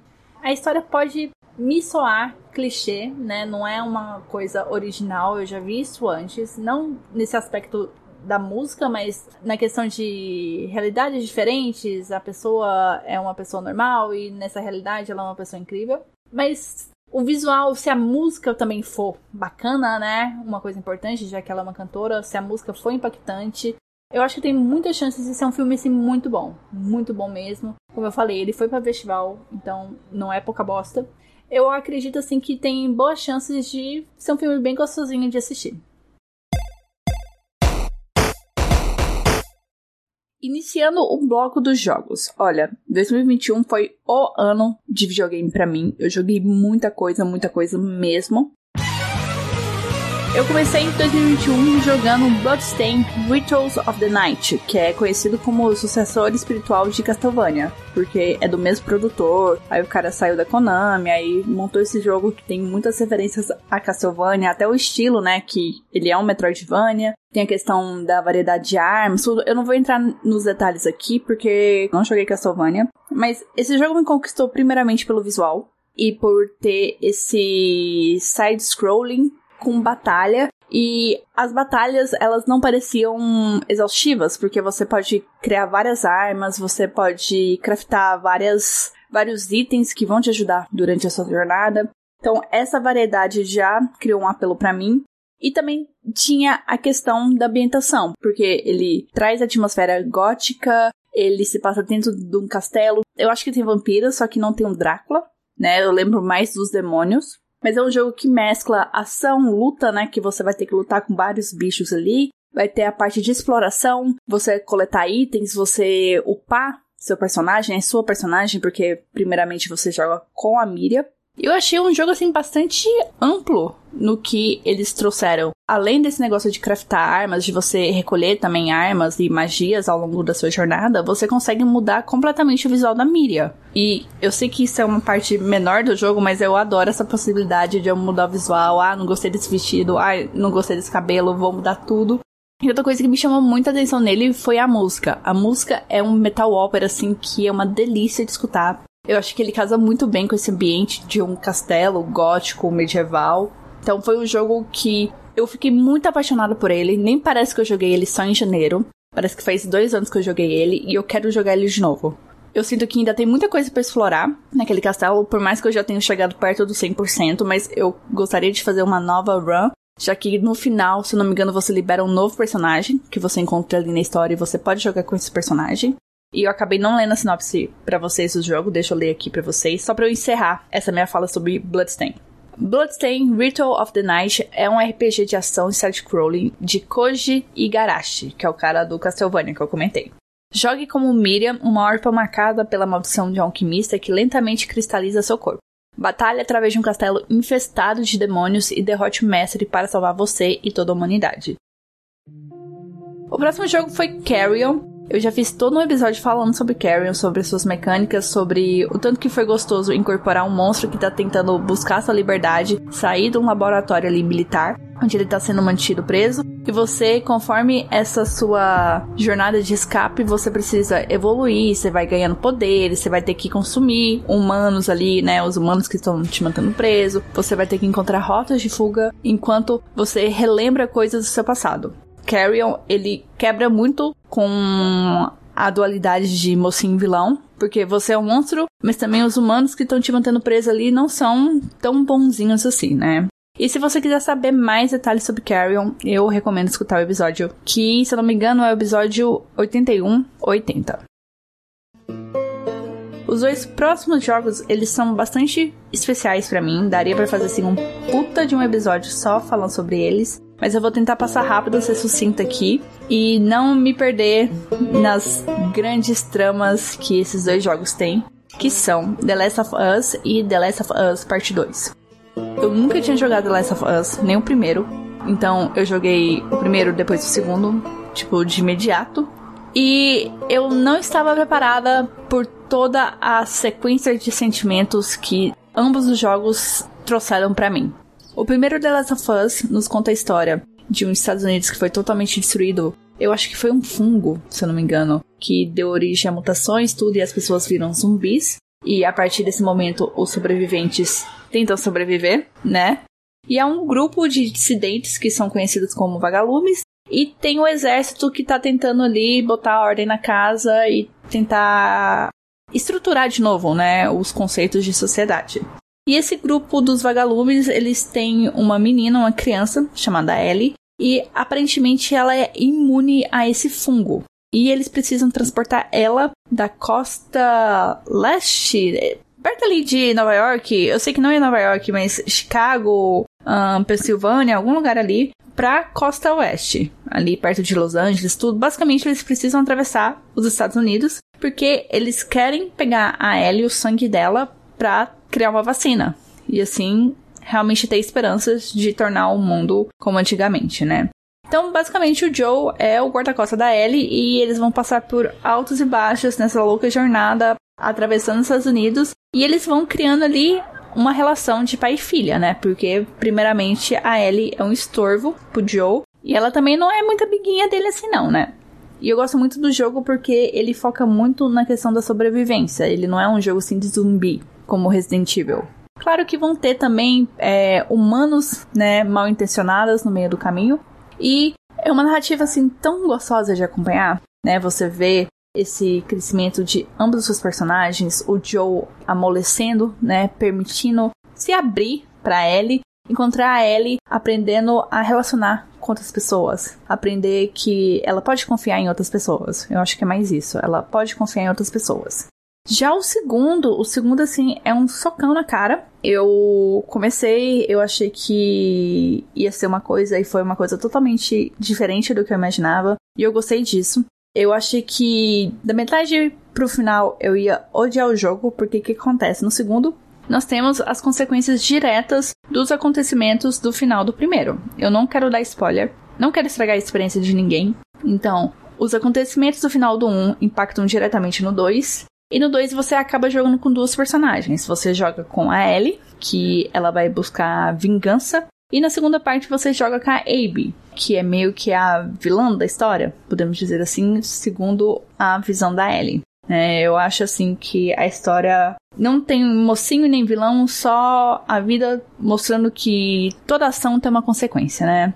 Eu não tinha nenhuma simpatia com a personagem da Abby eu fiquei muito frustrada, porque na campanha da Ellie eu já tinha conseguido tanta coisa, tudo, eu já tinha, por exemplo, arma, munição, já estava muito bem estruturada. E quando começa a campanha da Abe, eu percebi assim que eu ia ter que começar tudo de novo, que eu não ia pegar as mesmas armas, né? Que eu ia ter que construir, craftar tudo, recolher os mesmos itens, evoluir a personagem, essas coisas, né? Parecia um reset E eu fiquei muito puta com o jogo por conta disso e por ele me forçar a jogar com uma personagem que eu não gostava, que eu detestava, por tudo o que ela tinha feito ali na campanha da Ellie. Só que no meio do rolê da Abe, eu percebi assim um tanto que minha visão foi corrompida ali exatamente pelos sentimentos da Ellie e que eu gostava daquela personagem. Eu realmente gostava, eu entendi o lado dela. E dessa metade pro final, eu apaixonei na Abby. Tanto que para mim, ela é a melhor personagem do jogo. Eu me simpatizo muito mais com ela do que com a Ellie. Posso estar falando aqui o maior crime da humanidade, mas é verdade, eu gosto muito mais da Abby do que a Ellie.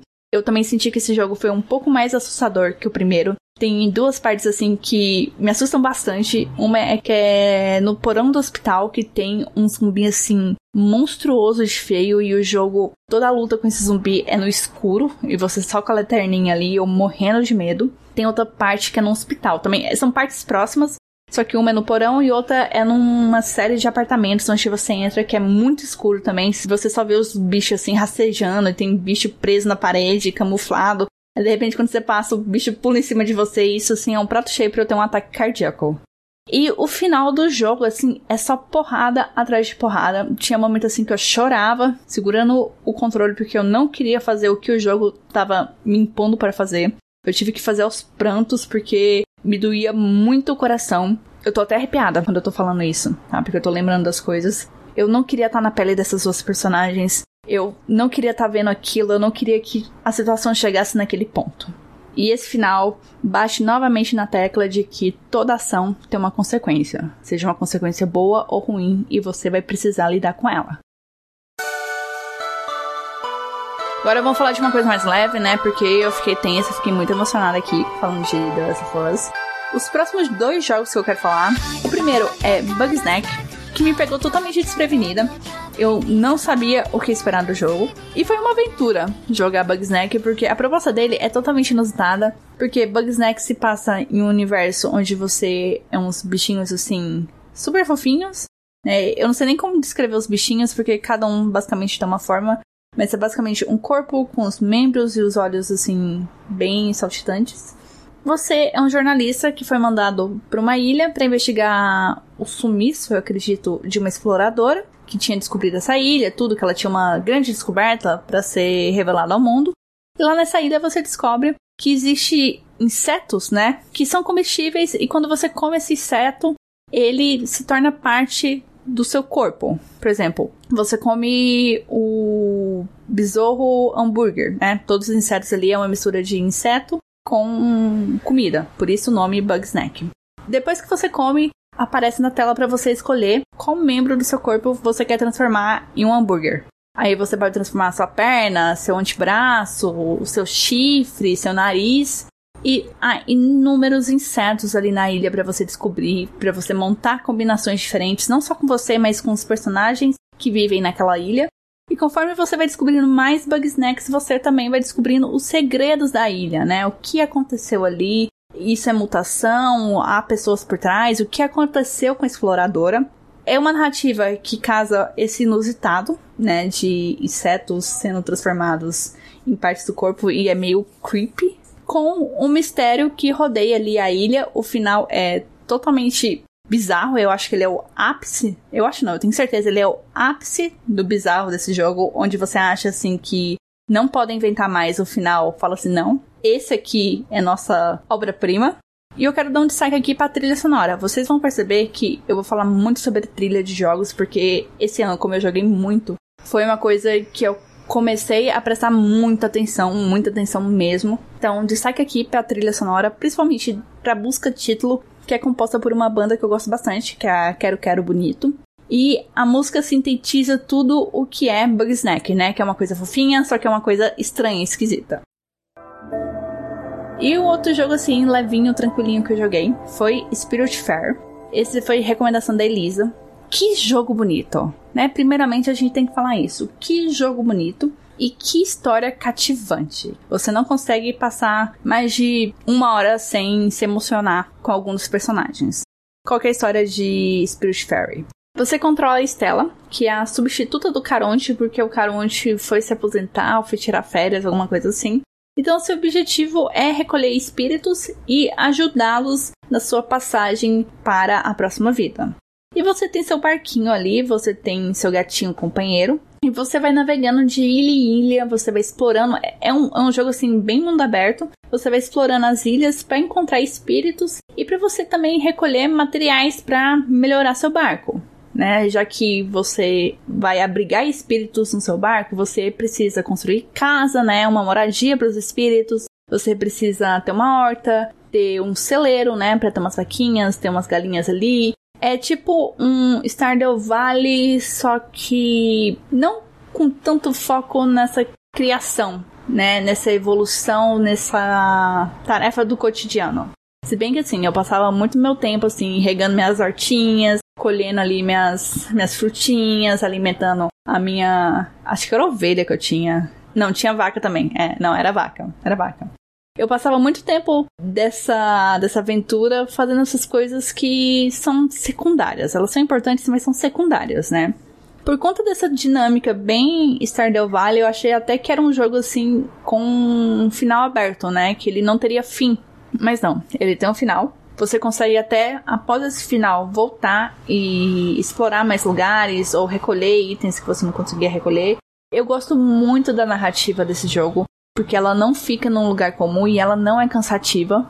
Por mais que a mecânica das suas ações é aparentemente a mesma, você encontra um espírito, você precisa descobrir o que, que o espírito precisa resolver. Você viaja para resolver essas coisas, você também precisa craftar itens para ajudar o espírito e no final você precisa levar o espírito lá pra. Eu esqueci o nome do local, mas é um lugar muito bonito que tem a água vermelha, tem umas flores de cerejeira, tudo, para ele fazer a passagem.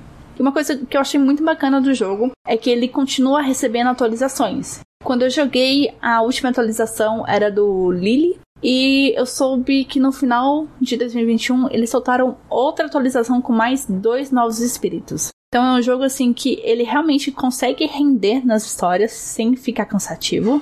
E se você tiver a oportunidade de jogar, eu acho que ele ainda está no Game Pass, mas também está disponível na Steam. Ele fica na faixa de 75, eu acho que sim. É, 75, 80.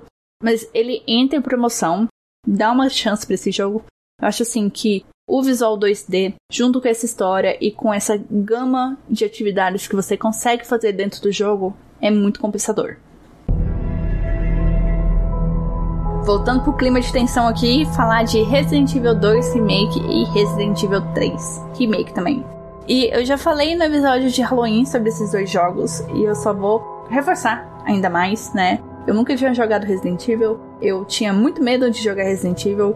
E assim, Resident Evil 2 eu tive uma certa resistência para quem acompanhou a minha Twitch, né? Eu fiquei quase um mês enrolando com esse jogo pra terminar a primeira campanha. E depois que eu comecei a segunda campanha e eu já estava mais naturalizada com o que eu ia encontrar, ao mesmo tempo eu levei cada novo susto. Que Resident Evil é assim, você acha que você está acostumado, mas não. E eu simplesmente amei esse jogo. Eu achei um jogo assim muito bom de ser jogado e um bom jogo assim para te introduzir ao universo de Resident Evil. Tanto assim que eu apaixonei. Joguei o 3. No final do ano de 2021 eu comprei o 1 e o 4. Tô aguardando o remake do 4. Tô pensando na possibilidade de jogar o 7 e o 8, sendo assim que são jogos aterrorizantes para mim. Então, Resident Evil 2 Remake merece essa nota alta. A campanha da Claire e do Leon são muito boas de jogar, por mais que tenham alguns repetecos, né? E se você parar pra pensar, não faz muito sentido, porque parece que elas estão acontecendo em realidades paralelas. Mas é muito bom jogar com esses personagens, você se conecta com eles. Sobre o terceiro, eu sei das críticas sobre a redução do tamanho do jogo, da retirada de parte do conteúdo original, mas isso não me afetou porque eu nunca joguei o original. Os meus problemas com esse jogo são outros. Eu não sinto a tensão que eu sentia jogando 2. Parte disso pode ser que eu já estava meio anestesiada pro que ia vir. Mas tinha sustos que eu vi assim, nossa, era realmente pra eu ter me assustado esse momento. Eu só fiquei, ah, beleza, é isso. Um monstro caiu aqui na minha frente, mas é isso, tô de boa. E tem o fator Nemesis. Quem é o Nemesis comparado com o Mr. X, né? Porque o Mr. X, ele realmente te botava medo porque você não sabia aonde ou quando ele ia aparecer, você só ouvia os passos dele e esses passos indo e voltando, né? Criava muita tensão. Porque parecia que ele tava longe, mas pode ser que quando eu abrisse a porta ali da sala segura, eu desse de cara com ele. E já o Nemesis tinha perseguição meio estilo Mr. X, mas quando você se afastava demais dele, ele simplesmente pulava, né? Teletransportava pra sua frente, dava um soco e era isso. Isso era muito broxante, muito broxante mesmo, porque era mais questão de eu ter que desviar do que a tensão, né? Porque eu sei que ele vai pular em algum momento ali na frente e vai tentar me bater. Era meio previsível, então isso também contribuiu para eu não gostar tanto assim do jogo. Na mesma época que eu joguei os dois Resident Evil, eu também joguei It Takes Two, só que eu não terminei o jogo. Então eu não estou apta para falar da história. Pelo pouco que eu joguei, eu estava gostando. Eu só achava que umas decisões assim de roteiro eram muito cruéis, mas eu acredito que mais pra frente ia reverter, né? Era, era meio que para mostrar o quão longe os dois protagonistas estavam indo. É, mas como eu não terminei a história, ficou só essa sensação de gente do céu, que jogo pesadinho, hein? Que escolhas difíceis, tensas, né? Eu só tava achando que tava demorando demais pros, pros bonequinhos, né? Que são os pais, terem peso na consciência do que eles estavam fazendo, né? Pra conseguir chamar a atenção da filha, pra filha conseguir reverter o feitiço. E provavelmente essa demora significa que ainda haveria mais histórias, mais coisas para ser jogadas dali para frente do ponto onde a gente parou. Isso me deu uma certa desanimada. Eu pretendo voltar em breve para encerrar essa história e tirar essa impressão ruim que o jogo ficou de mim. Eu só posso dizer que eu acho que foi acertado a escolha dele ganhar o game do ano lá no Game Awards. O próximo jogo é Little Nightmares. Ele tem uma vibe meio Coraline. É, é essa vibe mesmo. Ele é mais assustador do que eu imaginava e o final dele é plot twist assim gigantesco, pelo menos da minha parte eu não estava esperando por aquilo. Little Nightmares segue a tendência de ser um jogo cinematográfico sem HUD, né? Aquele Head of Display, por exemplo, barra de vida, mapinha, essas informações complementares que geralmente tem nos jogos, né, para você consultar. E foi uma boa escolha porque ajuda você imergir nessa história, né? Torna todo o clima que já é assustador ainda mais assustador. E qualquer história de Little Nightmares. Você é uma criança que tá presa num barco e que você vai virar comida de uns monstros, né? De uns humanos assim gigantescos e deformados. E você tá tentando escapar dali. Você precisa resolver puzzles, encontrar esconderijos, é, caminhos alternativos, enquanto você descobre mais sobre essa embarcação, sobre essas criaturas, sobre as outras crianças que estão lá, que já viraram alimento ou que vão virar alimento, né? Quem é a mastermind por trás desse rolê? E essas respostas vão ser dadas assim através da ambientação porque não há uma linha de diálogo. O máximo que tem lá é uns grunhidos, alguns sons assim mais monstruosos. Então você precisa olhar o ambiente, você não vai passar correndo ali porque pistas sobre a história, sobre o que está acontecendo naquele local, estão espalhadas por ali.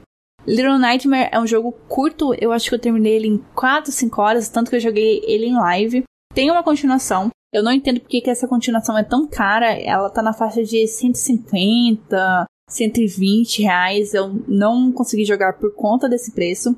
Mas tá aí a dica se você quer um jogo rápido, impactante, né? Com uma atmosfera soturna, sombria e instigante. Little Nightmares. O próximo jogo que eu vou falar se chama Katana Zero. Foi uma experiência assim bastante inesperada, porque era um jogo que eu queria jogar há muito tempo, só que eu não sabia sobre o que se tratava.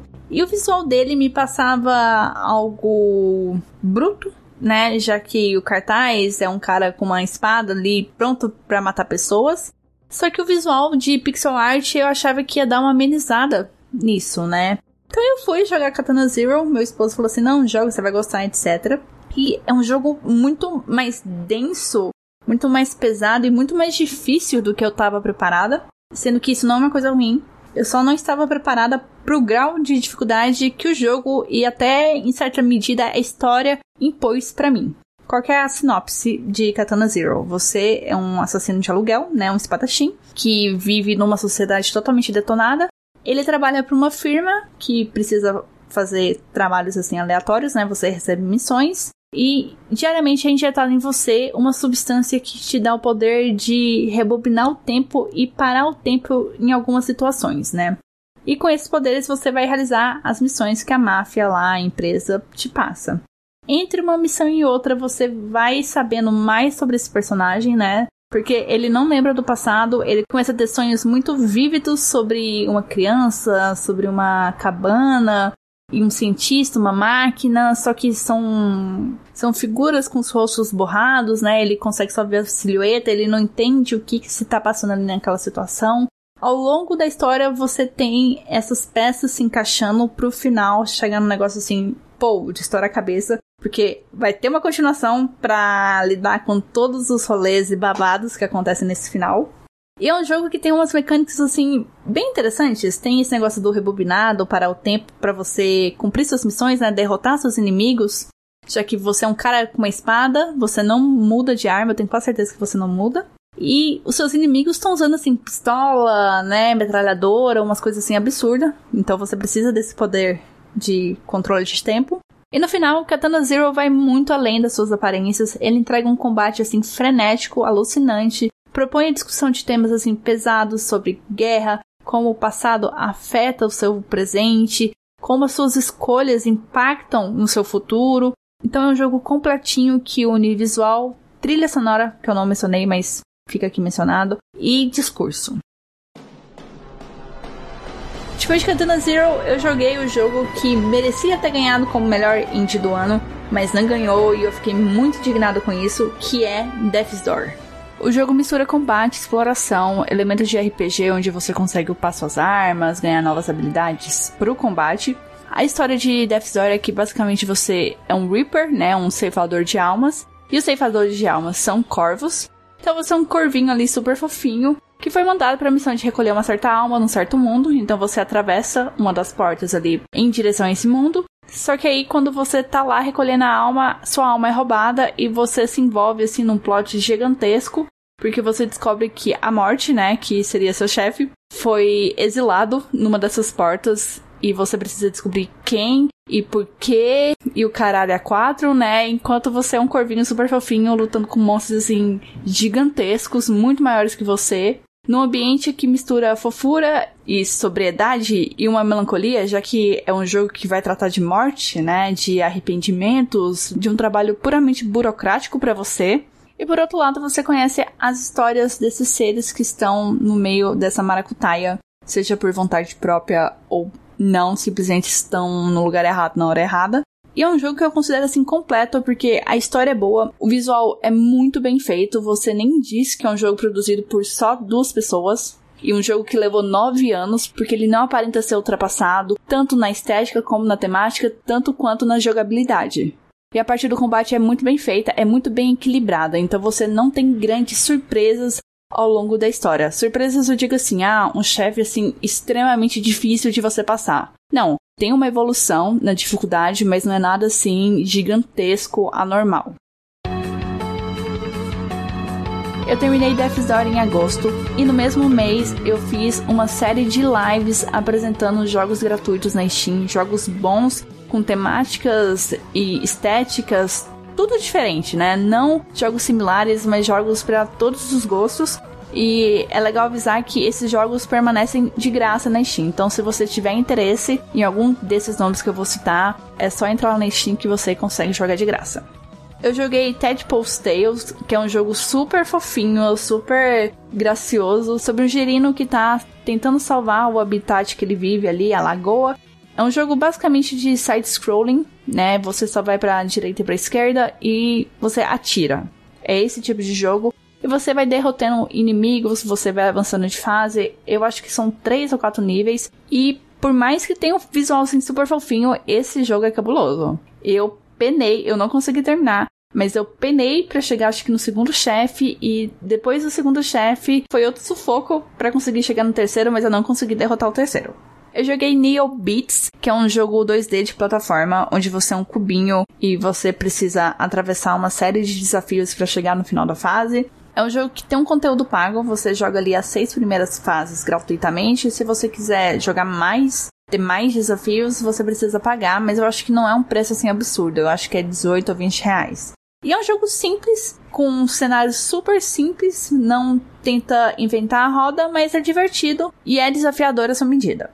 Joguei também One Night Hot Spring, que é um visual novel que conta a história de uma mulher trans japonesa que foi convidada para a festa de aniversário de uma amiga de longa data. E essa festa vai ocorrer naqueles hotéis, saunas que tem lá no Japão, né, que são conhecidos como Hot Spring. E ela tá sentindo que ela vai ser um incômodo porque ela vai gerar problemas tanto para as amigas quanto para a gerência do hotel, né, de colocar as pessoas em situações desconfortáveis, porque ela ainda não mudou o nome social dela, ela ainda é registrada como menino, ela sente que vai ser um processo muito desgastante só para passar uma noite ali comemorando com a amiga dela. Então você vai ter que lidar com situações que eu imagino que muitas pessoas trans passam, como ter que consertar pronome, ter que explicar que vai usar o banheiro feminino, por mais que esteja lá na identidade que é masculino, mas que você se identifica como uma mulher trans. Você recebe informações de como é ser uma pessoa trans no Japão e spoiler, não é nada fácil assim como no Brasil ou em qualquer outro lugar do mundo, mas tem restrições assim muito específicas que me chocaram. O próximo jogo se chama QOMP, ele já não é gratuito, mas ele está à venda na Steam. E o que me chamou a atenção nele é porque ele pega a mecânica do Pong, aquele joguinho antigo para Dedel, onde é uma bolinha e duas saquetes, e as duas saquetes são dois pauzinhos, né? E transforma essa mecânica num jogo de resolver puzzles, ou pelo menos um jogo onde você precisa passar por labirintos. E em vez de controlar os pauzinhos, você controla a bola. E a bola você só consegue ir para direita ou para esquerda e você depende de quicar nas paredes para conseguir entrar nos caminhos certos, ativar as chaves, recolher itens, escapar de inimigos.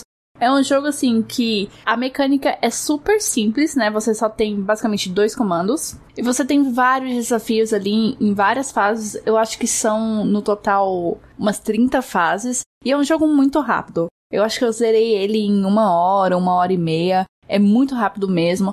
E assim, é um jogo que você pode bater o olho e falar, nossa, que jogo qualquer coisa, né? Nossa, não, não tô afim de jogar isso não, não parece interessante. Mas é, muito interessante, muito divertido. Ele brinca com a noção de espaço, de rotação, podemos dizer assim. Eu não quero ficar dando muito spoiler, porque eu acho que é gostoso você entrar, ver a evolução do jogo e ver coisas inesperadas que os desenvolvedores fizeram com poucos recursos. Partindo para jogos mais elaborados, eu joguei Boyfriend Dungeon, que foi um jogo que eu citei muito lá no episódio do Game Awards.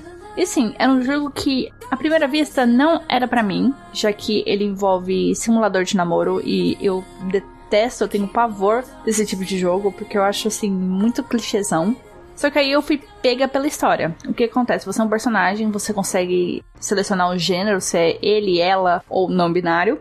E você é uma pessoa muito introspectiva, você tem dificuldade de se relacionar. E você vai passar as férias de verão na casa de um primo seu, que mora no litoral. Nessa cidade você vai ter a chance de encontrar novas pessoas e, e transformar essas pessoas em amigos ou até em relacionamentos. Isso é bastante aberto. Você pode namorar, assim, todos os personagens ou você não namora nenhum.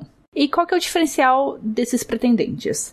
Eles têm a habilidade de se transformar em armas. O primeiro pretendente que você conhece, se eu não me engano, é um cara que eu não fui muito com a cara dele, porque ele tem muito estereótipo de galã de novela mexicana e é o cara assim que pega geral e eu não gosto disso. Ele tem a habilidade de se transformar num sabre, se eu não me engano. Aí tem um professor que é amigo do seu primo, que ele tá ali disposto a te dar aulas de esgrimas e ele vira uma espada de esgrima. Tem a artista que vira uma adaga. E outros personagens ali, tem o cantor de K-pop que vira um negócio super futurista. E você vai conhecendo essas pessoas, você vai interagindo. Tem personagens masculinos, tem uma personagem feminina, se não me engano é só uma. Tem outros personagens não binários. E para você melhorar o seu relacionamento com a sua arma pretendente, você precisa ir nas dungeons enfrentar monstros, porque conforme a arma vai evoluindo, o seu relacionamento com aquela arma, com essa pessoa, vai melhorando até atingir um certo nível. Até aí, tudo bem, sabe? Essa sinopse, eu fiquei apaixonada nessa sinopse, vou jogar esse jogo. E conforme fui jogando, eu percebi assim que tinham vários pontos que acabaram estragando a experiência para mim.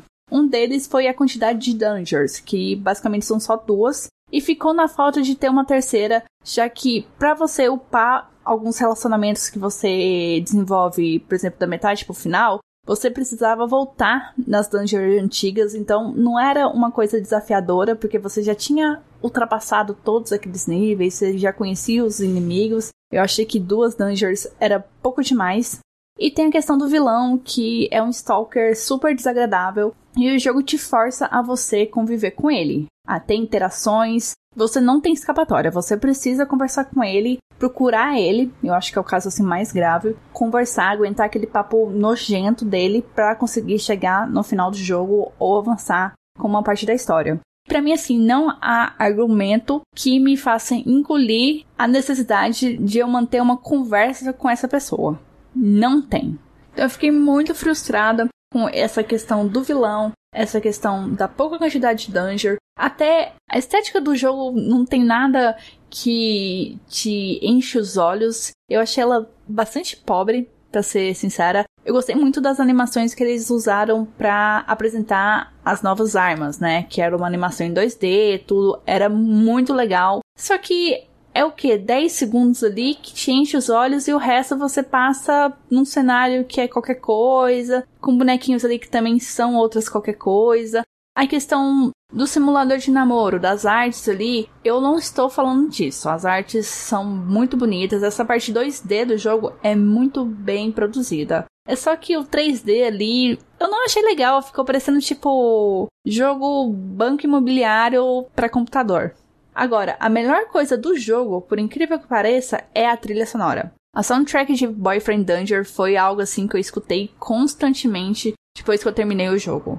É um pop muito gostoso de se ouvir e eu falei isso lá no episódio do Game Awards e eu repito. As músicas conseguiram desbancar a trilha sonora de Sayonara Wild Heart, que para mim era a melhor trilha sonora de todos os tempos no universo dos jogos. E Boyfriend Danger conseguiu tomar esse lugar porque é incrível. Eu sou apaixonada pela trilha sonora desse jogo. Joguei Hellblade Senua Sacrifice. Eu fui com uma expectativa X e acabei encontrando Y. E eu não sei se eu gostei do que eu encontrei. Porque assim, a minha expectativa era encontrar algo similar a Tomb Raider, onde você tinha exploração, você tinha combate, alguns puzzles. Era um jogo mais ativo do que passivo. E como o Hellblade tem. Eu acho que ele é mitologia nórdica, eu acho que ele trabalha com isso. Eu também tava esperando toques sobrenaturais, fantásticos, algo assim. Essa era a minha expectativa. E logo no começo já bateu assim: olha, vai ser diferente, porque tem a protagonista chegando no seu barquinho e várias vozes falando ali na cabeça dela, e você percebe que é uma personagem que sofre de transtornos mentais com alguma doença psicológica. E eu descobri que Hellblade é um jogo de puzzle que tem essa estética cinematográfica, onde não tem o HUD né, na tela, como Little Nightmares.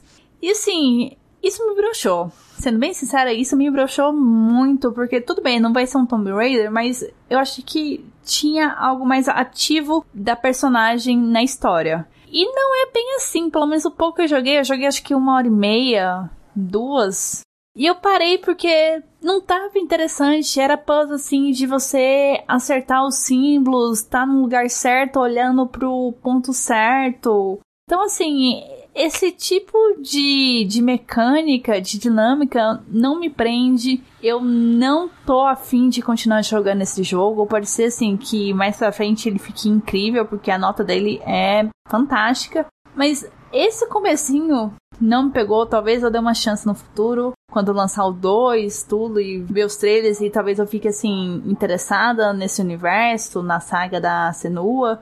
Mas no momento não me pegou. Também joguei Celeste e finalmente eu consegui terminar o diabo desse jogo. Porque o joguinho que me faz assim sentir raiva. Sentir muita raiva Ele é um jogo puta difícil e eu fui percebendo que eu não gosto de jogos assim. Eu sei que, ah, é pra te desafiar, não sei mais o que, mas tem um certo momento onde o desafio só começa a nutrir minha raiva. Eu só começo a ficar com ódio do jogo. E eu senti isso quando eu joguei Celeste pela primeira vez, isso faz uns dois a três anos. Eu desisti, porque eu tava muito puta.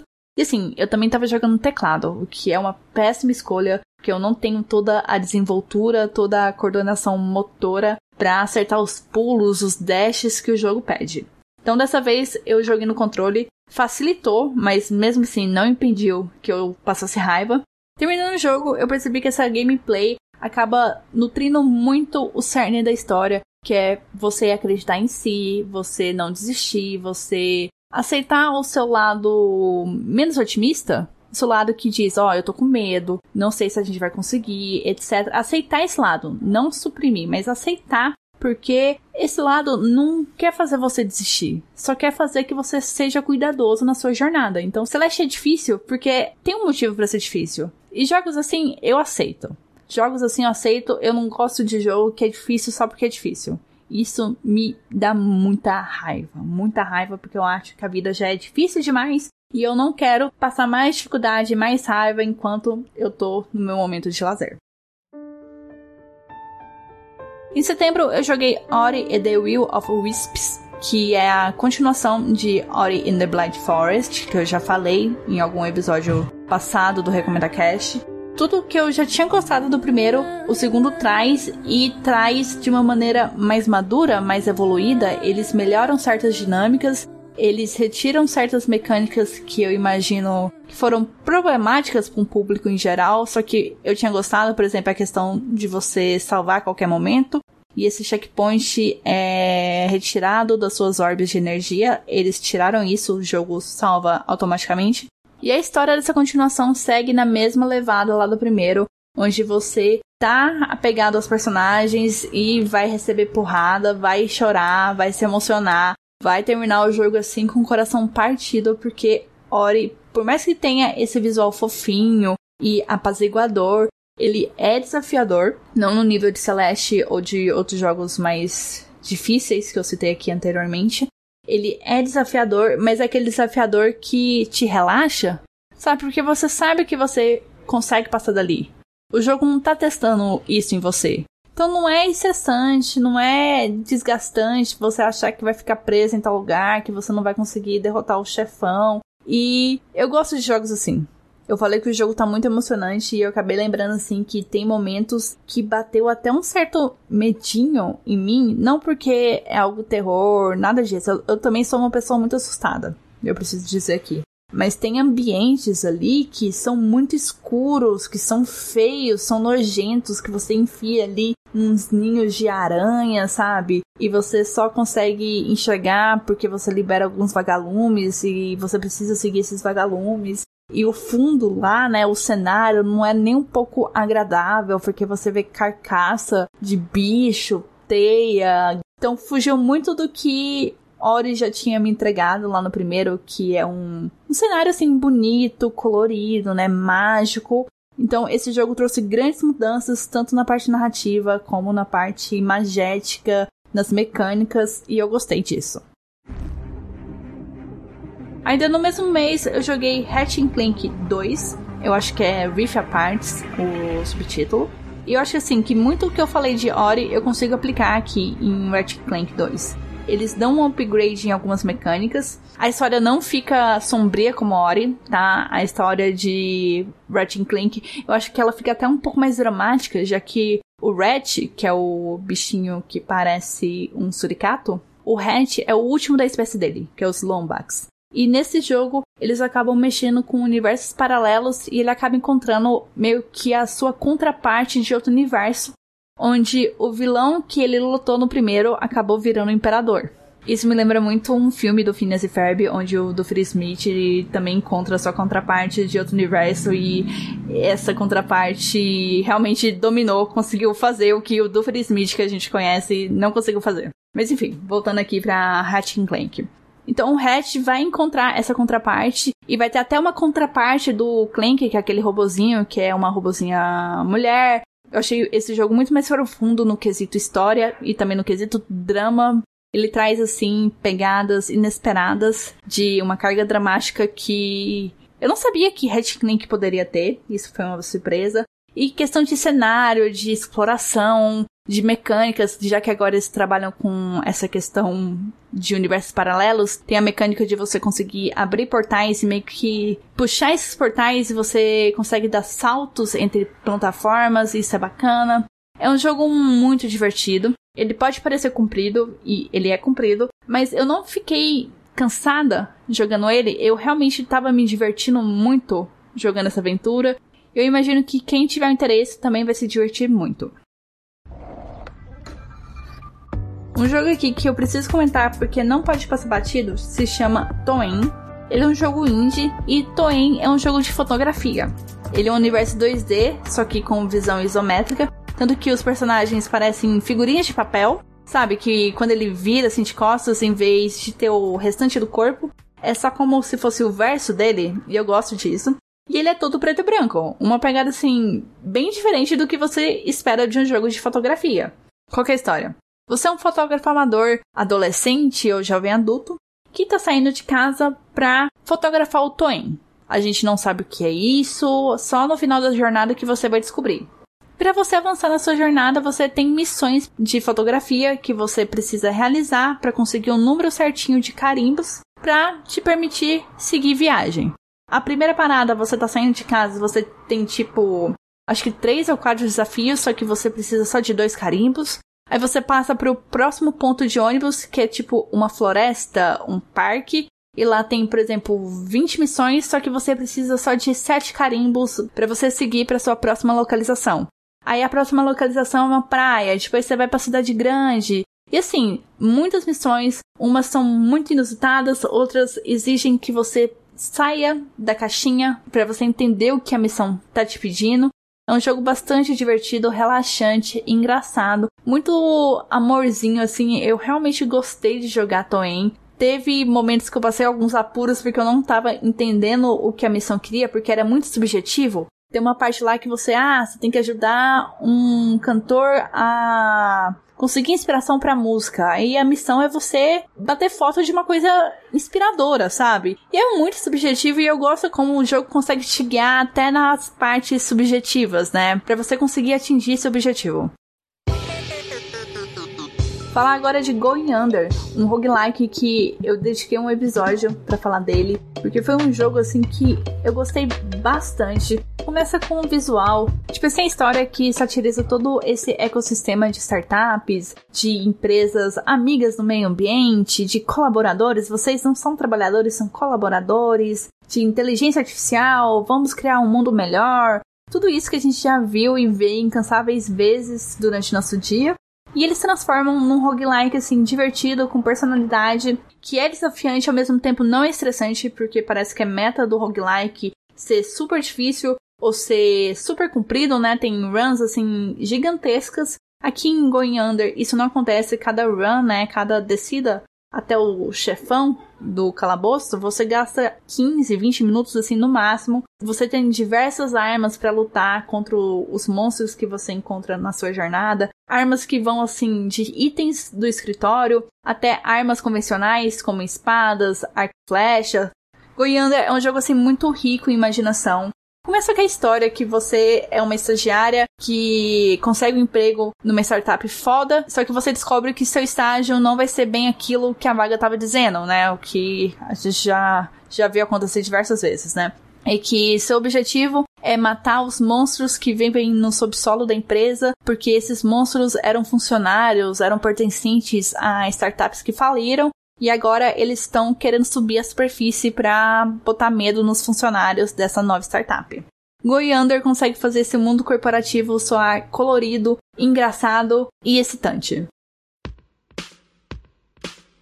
Chegamos agora no meu jogo do ano. O jogo assim que eu terminei 2021 pensando, eu fico tão feliz de ter tido a oportunidade de jogar Disc Elysium e perceber o tanto que esse jogo é maravilhoso e como eu gostaria de mais jogos parecidos com Disc Elysium, porque a história é fantástica, a arte é fantástica, todo o discurso político que o jogo não tem medo de se envolver é fantástico. E ainda por cima é uma puta história de detetive.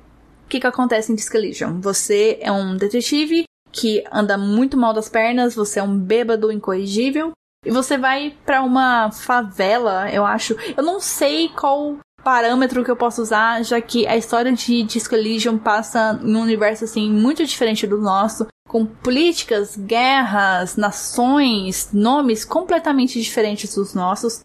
Tem correlações, mas não em todos os aspectos.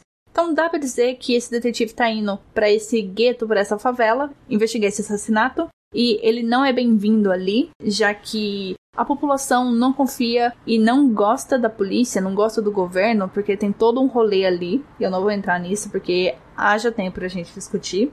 E esse detetive bebe todos, tem um porre histórico, já que ele fica três dias desacordado. Quando ele acorda, ele não lembra nem o nome dele e nem que ele ficou uma semana lá para investigar esse caso. E fez coisas assim muito duvidosas, já que ele estava completamente alterado por causa da bebida é mandado outro detetive para te ajudar, que é o Kim Katsuragi, que é um personagem assim fantástico, eu adoraria casar com ele. E junto com Kim, você começa a investigar esse assassinato que tem raízes assim muito profundas na parte social daquele lugar de Revanchou, também na parte política e nos interesses geopolíticos naquela região. Eu só posso dizer isso. Eu só consegui jogar Disc Legion esse ano porque eu tava esperando a atualização em português. E depois eu fiquei sabendo que ia ter o Final Cut e aproveitei para esperar também, né? Já que eu tava esperando o jogo em português, não custava nada esperar mais um pouco.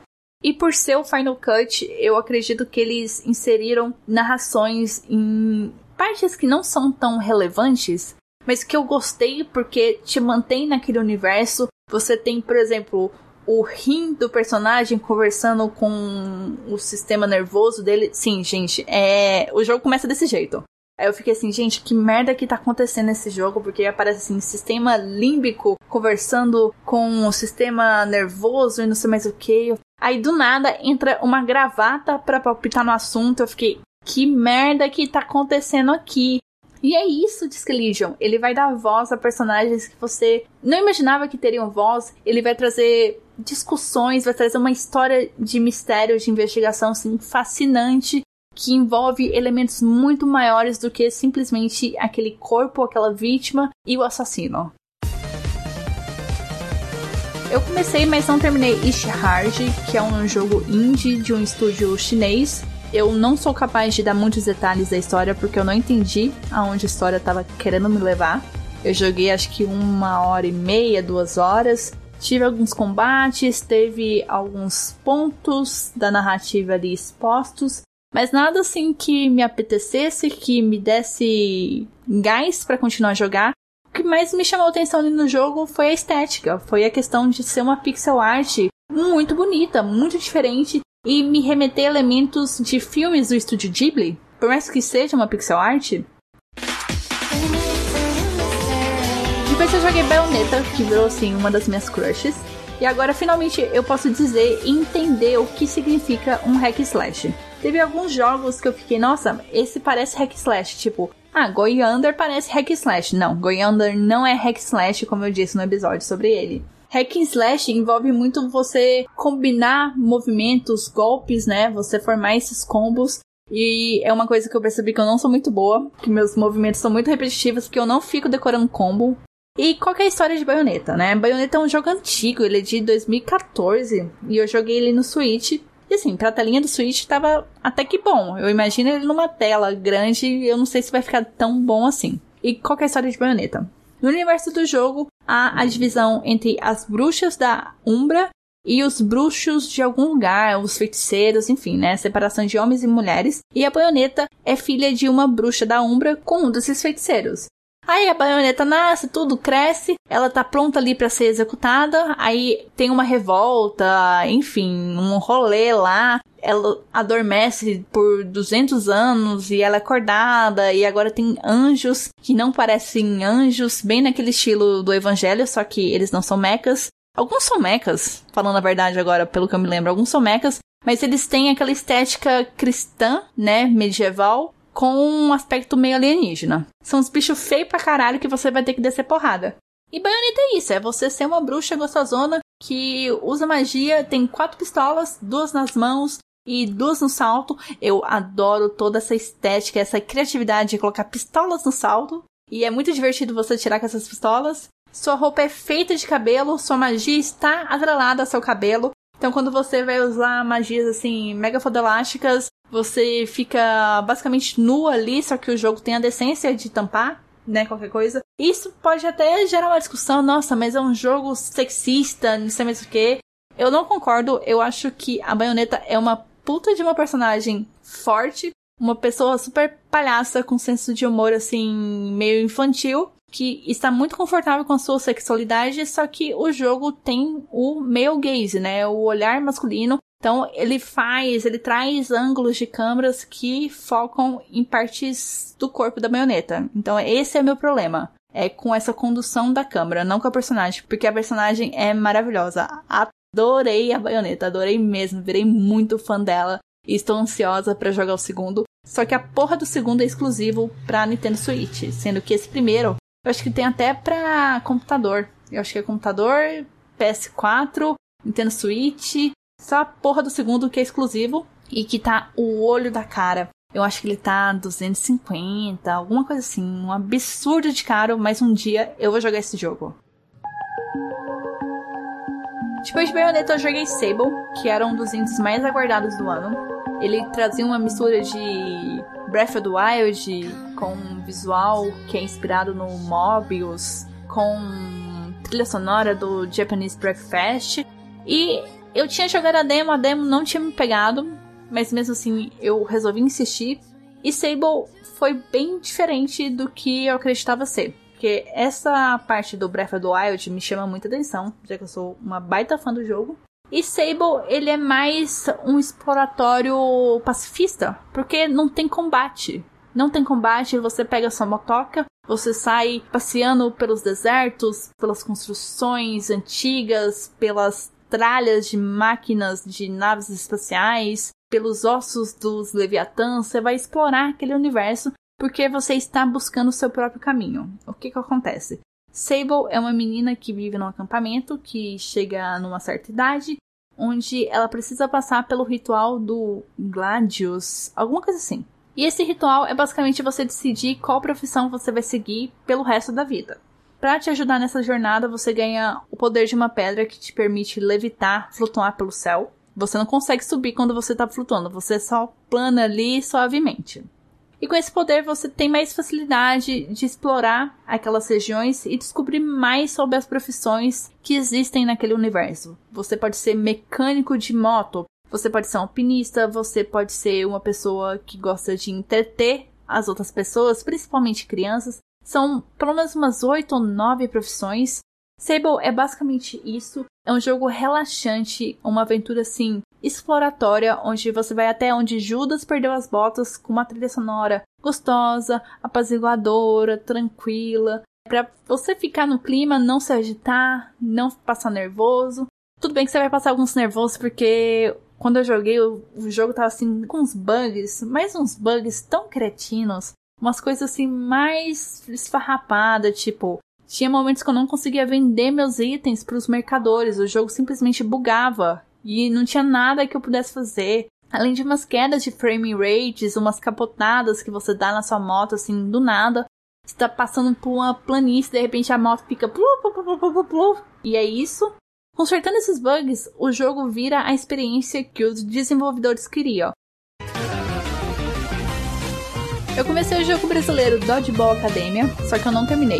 Ele é um jogo de queimada no estilo de Pokémon, onde você tem pequenas arenas onde você duela, só que você vai duelar com a bola de queimada. E assim, tava divertido, só que com o tempo eu senti que foi ficando muito repetitivo e cansativo, já que todo dia você entrava ali na arena, você tinha seus adversários, o duelo é basicamente o mesmo, foi me desgastando, não sei, não foi me atraindo tanto em prosseguir com a história e ficou por isso. Outro jogo que eu comecei, mas não terminei, foi Mongol Bay. E eu não prossegui com esse jogo pelos mesmos motivos do Dodgeball. Achei que ele foi ficando muito repetitivo e cansativo. Ele é muito baseado em pescaria, em você explorar o oceano ali, encontrando peixes diferentes e pegando esses peixes para cozinhar, criando pratos e vendendo esses pratos para conseguir dinheiro e investir nas melhorias da vila, né, na sua cidadezinha, porque a cidade anda mal das pernas e você tem que lidar com seus dilemas, com seus problemas, porque seu esposo, esposa, ele desapareceu e você estava passando por um processo de luto que estava durando assim mais de anos. E essas melhorias na cidade vão ser sua motivação para sair dessa, não sei se depressão, talvez seja a palavra, mas mas sair desse fundo do poço que você encontrava e você vai precisar pescar muito, cozinhar bastante para conseguir muito dinheiro para dar um jeito naquele lugar. Isso foi me desgastando porque no começo eu tava gostando de pescar, tudo. A parte de cozinhar era meio chatinha porque você tem várias receitas e cada receita tem técnicas diferentes e você tem que reproduzir certas técnicas, né, com o mouse ali, com os botões. Tava divertido, só que com o tempo ficou só isso. Aí me enjoou. Estamos chegando no final do ano e em novembro eu joguei Psychonauts 2. Eu peguei esse jogo muito por indicação do Felipe, que participa aqui do podcast. Ele falou, eu não sei, em dois ou três episódios sobre esse jogo. E até em conversas em off, ele reforçou o tanto que ele tinha gostado desse jogo e eu fui dar uma chance. Eu gostei. O começo dele me irritou muito, muito mesmo. Porque tudo bem, o jogo te ensinar as dinâmicas dos poderzinhos, né, de praxe. Só que quando você passa para a primeira grande aventura que você vai viver, é basicamente cutscene e dois minutinhos de gameplay. E gameplay assim, você andando de A a B, cutscene de novo. Aí você anda mais um pouco, cutscene, anda mais um pouco, cutscene. Eu fiquei, ah, não, gente, se o jogo for só isso, eu tô desistindo aqui. Mas aí acaba. E é até recompensador, porque depois dessa parte você vai para uma parte meio mundo aberto, onde você tem muita coisa para explorar e você sabe que não tem cutscene, né? Foi isso que eu pensei, e isso me deu uma aliviada e falou: não, deixa eu continuar, vamos ver onde a história vai. E a história toma rumos inesperados, eu acho que tanto para o bem quanto para o mal. Eu achei que a história ia focar muito no mistério de: ah, quem é o espião que existe entre nós? Vamos investigar tudo. E não é bem isso, isso meio que tá correndo por fora. Claro que é desenvolvido, mas eu achei que seria o foco. E o foco da história é mais você conhecendo e interagindo com os Psyche Six, eu não sei como que ficou em português, eu nem sei se é o nome em inglês, mas são os seis integrantes ali que formaram o Psychonauts, né, a organização. Você vai interagindo com eles, com o passado deles, com as memórias, para você descobrir meios de como enfrentar um vilão que estava adormecido e agora vai voltar. No geral, eu achei o jogo muito divertido. Ele tem fases assim emblemáticas, como a fase lá do Psy King, que é toda inspirada nos Beatles, né, que é super colorida, psicodélica. Tem outra fase que é um dos Psyche Six, que você tá dentro da cabeça dele e reproduz meio que um Masterchef, só que mortal. É um jogo assim que ele mexe muito com a imaginação, né? Ele é muito inventivo em suas fases, em suas dinâmicas. Eu gosto disso. Só que esse problema que eu tive no começo e o final, né, a luta final, que não é lá essas coisas, é uma luta assim bem fraquinha, acabou tirando um pouco o gosto que eu tava tendo pelo jogo. Mas de resto, Psychonauts 2 funciona muito bem como um jogo solo, você não precisa ter jogado o primeiro, e talvez terminando o 2 você fique até curioso para jogar o primeiro, porque falam muito bem do original. E jogando você entende por que, que ele estava concorrendo a melhor jogo do ano em 2021. Perto do final do ano, eu joguei Forza Horizon 5. Eu nunca tinha jogado outro Forza, fazia muito tempo, mas muito tempo que eu não jogava jogo de corrida. Forza realmente me fez recordar como que eu gosto de jogo de corrida. E o legal do Forza é que ele consegue agradar tanto o pessoal assim que não se importa com marca de carro, carro, assim, eu sou esse tipo de pessoa. Não tô nem aí que eu peguei uma Ferrari, eu só peguei um Fusca, eu só quero correr pelas paisagens maravilhosas do México, fazer o meu melhor, dar drift, cavalo de pau, sair batendo nos carros enquanto você tá tentando fazer curva, saindo quebrando a cidade inteira. É assim que eu jogo Forza. E Forza também agrada o pessoal que gosta de carro, vai customizar, vai tunar, não sei mais o que, porque ele permite você mexer nessa parte mecânica que eu não me importo, nem perco tempo. Enfim, Forza é um jogo assim muito completo.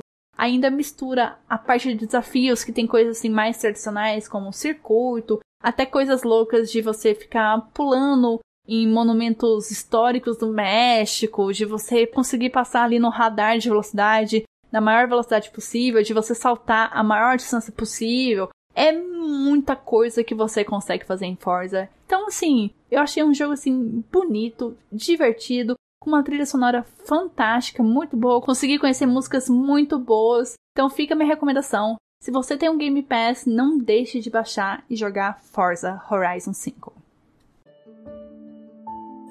O último jogo que eu joguei em 2021, mas não terminei, foi Kina, Bridge of Spirits. Até o momento que eu joguei, eu estou gostando, só que eu não acho que é tudo isso que o Game Awards fez parecer, né? Eu acho que o melhor jogo indie devia ter ido para Death's Door, só que Kina vai muito além do seu visual. Eu tenho certeza que é o maior apelo que o jogo tem, né? Você bate o olho ali nas imagens promocionais e olha assim, puta, parece um filme do que um jogo.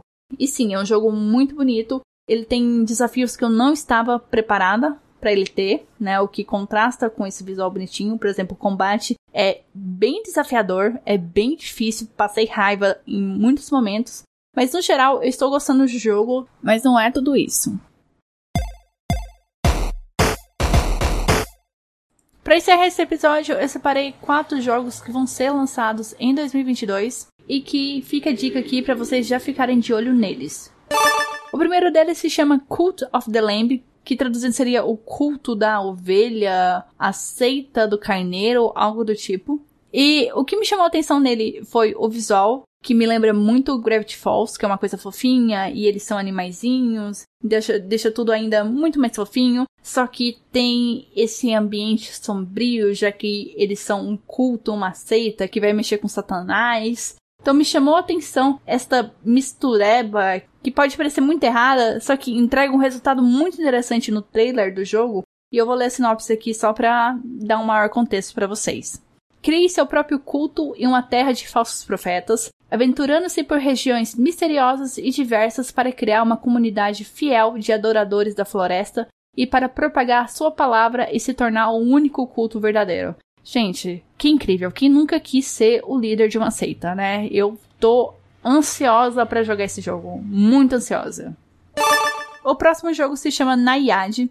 E ele é um jogo contemplativo onde você controla uma sereia e você vai navegando pelos caminhos que os rios, lagos te levam, né? Você sai da floresta, passa pela cidade, passa por lugares escuros, é um jogo claramente para te relaxar, que você não tem assim missões, grandes objetivos, é mais você olhando a paisagem, se distraindo, interagindo com animais aquáticos e esquecendo dos problemas do seu dia, relaxar, poder dormir mais tranquilo. E eu aprecio muito jogos que investem nessa proposta e trazem um universo próprio para te entregar essa experiência tranquilizadora. O próximo jogo se chama Have a Nice Death Tipo, tem uma boa morte. E eu vi o trailer dele lá no Game Awards. Ele é um roguelike que vai liberar o Early Access agora em março desse ano. E a história do jogo é que você é a morte. E você é um cara, assim, sobrecarregado, com toda a burocracia ali de vida e morte, né? E você tá querendo tirar férias, você tá querendo colocar ordem no trabalho. E você precisa mostrar pros seus empregados, né, pros seus subordinados, quem manda ali. O último jogo que eu quero comentar aqui se chama Spirit Swap Lo-Fi Beats to Mad Tree 2. Nossa, que nome gigante. É um jogo que está sendo descrito como puzzle de ação. O que me chamou a atenção nele foi o visual, que é de um colorido assim particular. E você sabendo que ele tem a temática de bruxos e demônios, conversa muito com o universo mágico que o jogo quer criar. E tem a trilha sonora também que, só pelo trailer assim, já me interessou Além do fato que, aparentemente, o jogo é composto por uma gama enorme de personagens LGBTQI.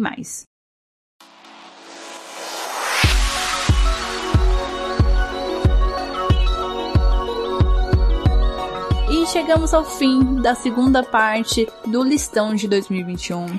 Eu e você, ouvinte, podemos dar graças a Deus porque eu vou parar de falar daqui a pouco. Eu espero que tenha sido uma experiência divertida, engraçada e recompensadora para vocês, já que vocês receberam muitas recomendações. E agora começa o restante das minhas férias. Eu provavelmente volto em meados de fevereiro. Acompanhe as redes sociais do Recomenda Cast para saber exatamente quando. Então é isso, gente. Eu espero que 2022 comece com tudo para vocês. Um beijo, se cuidem, fora Bolsonaro como sempre e até fevereiro.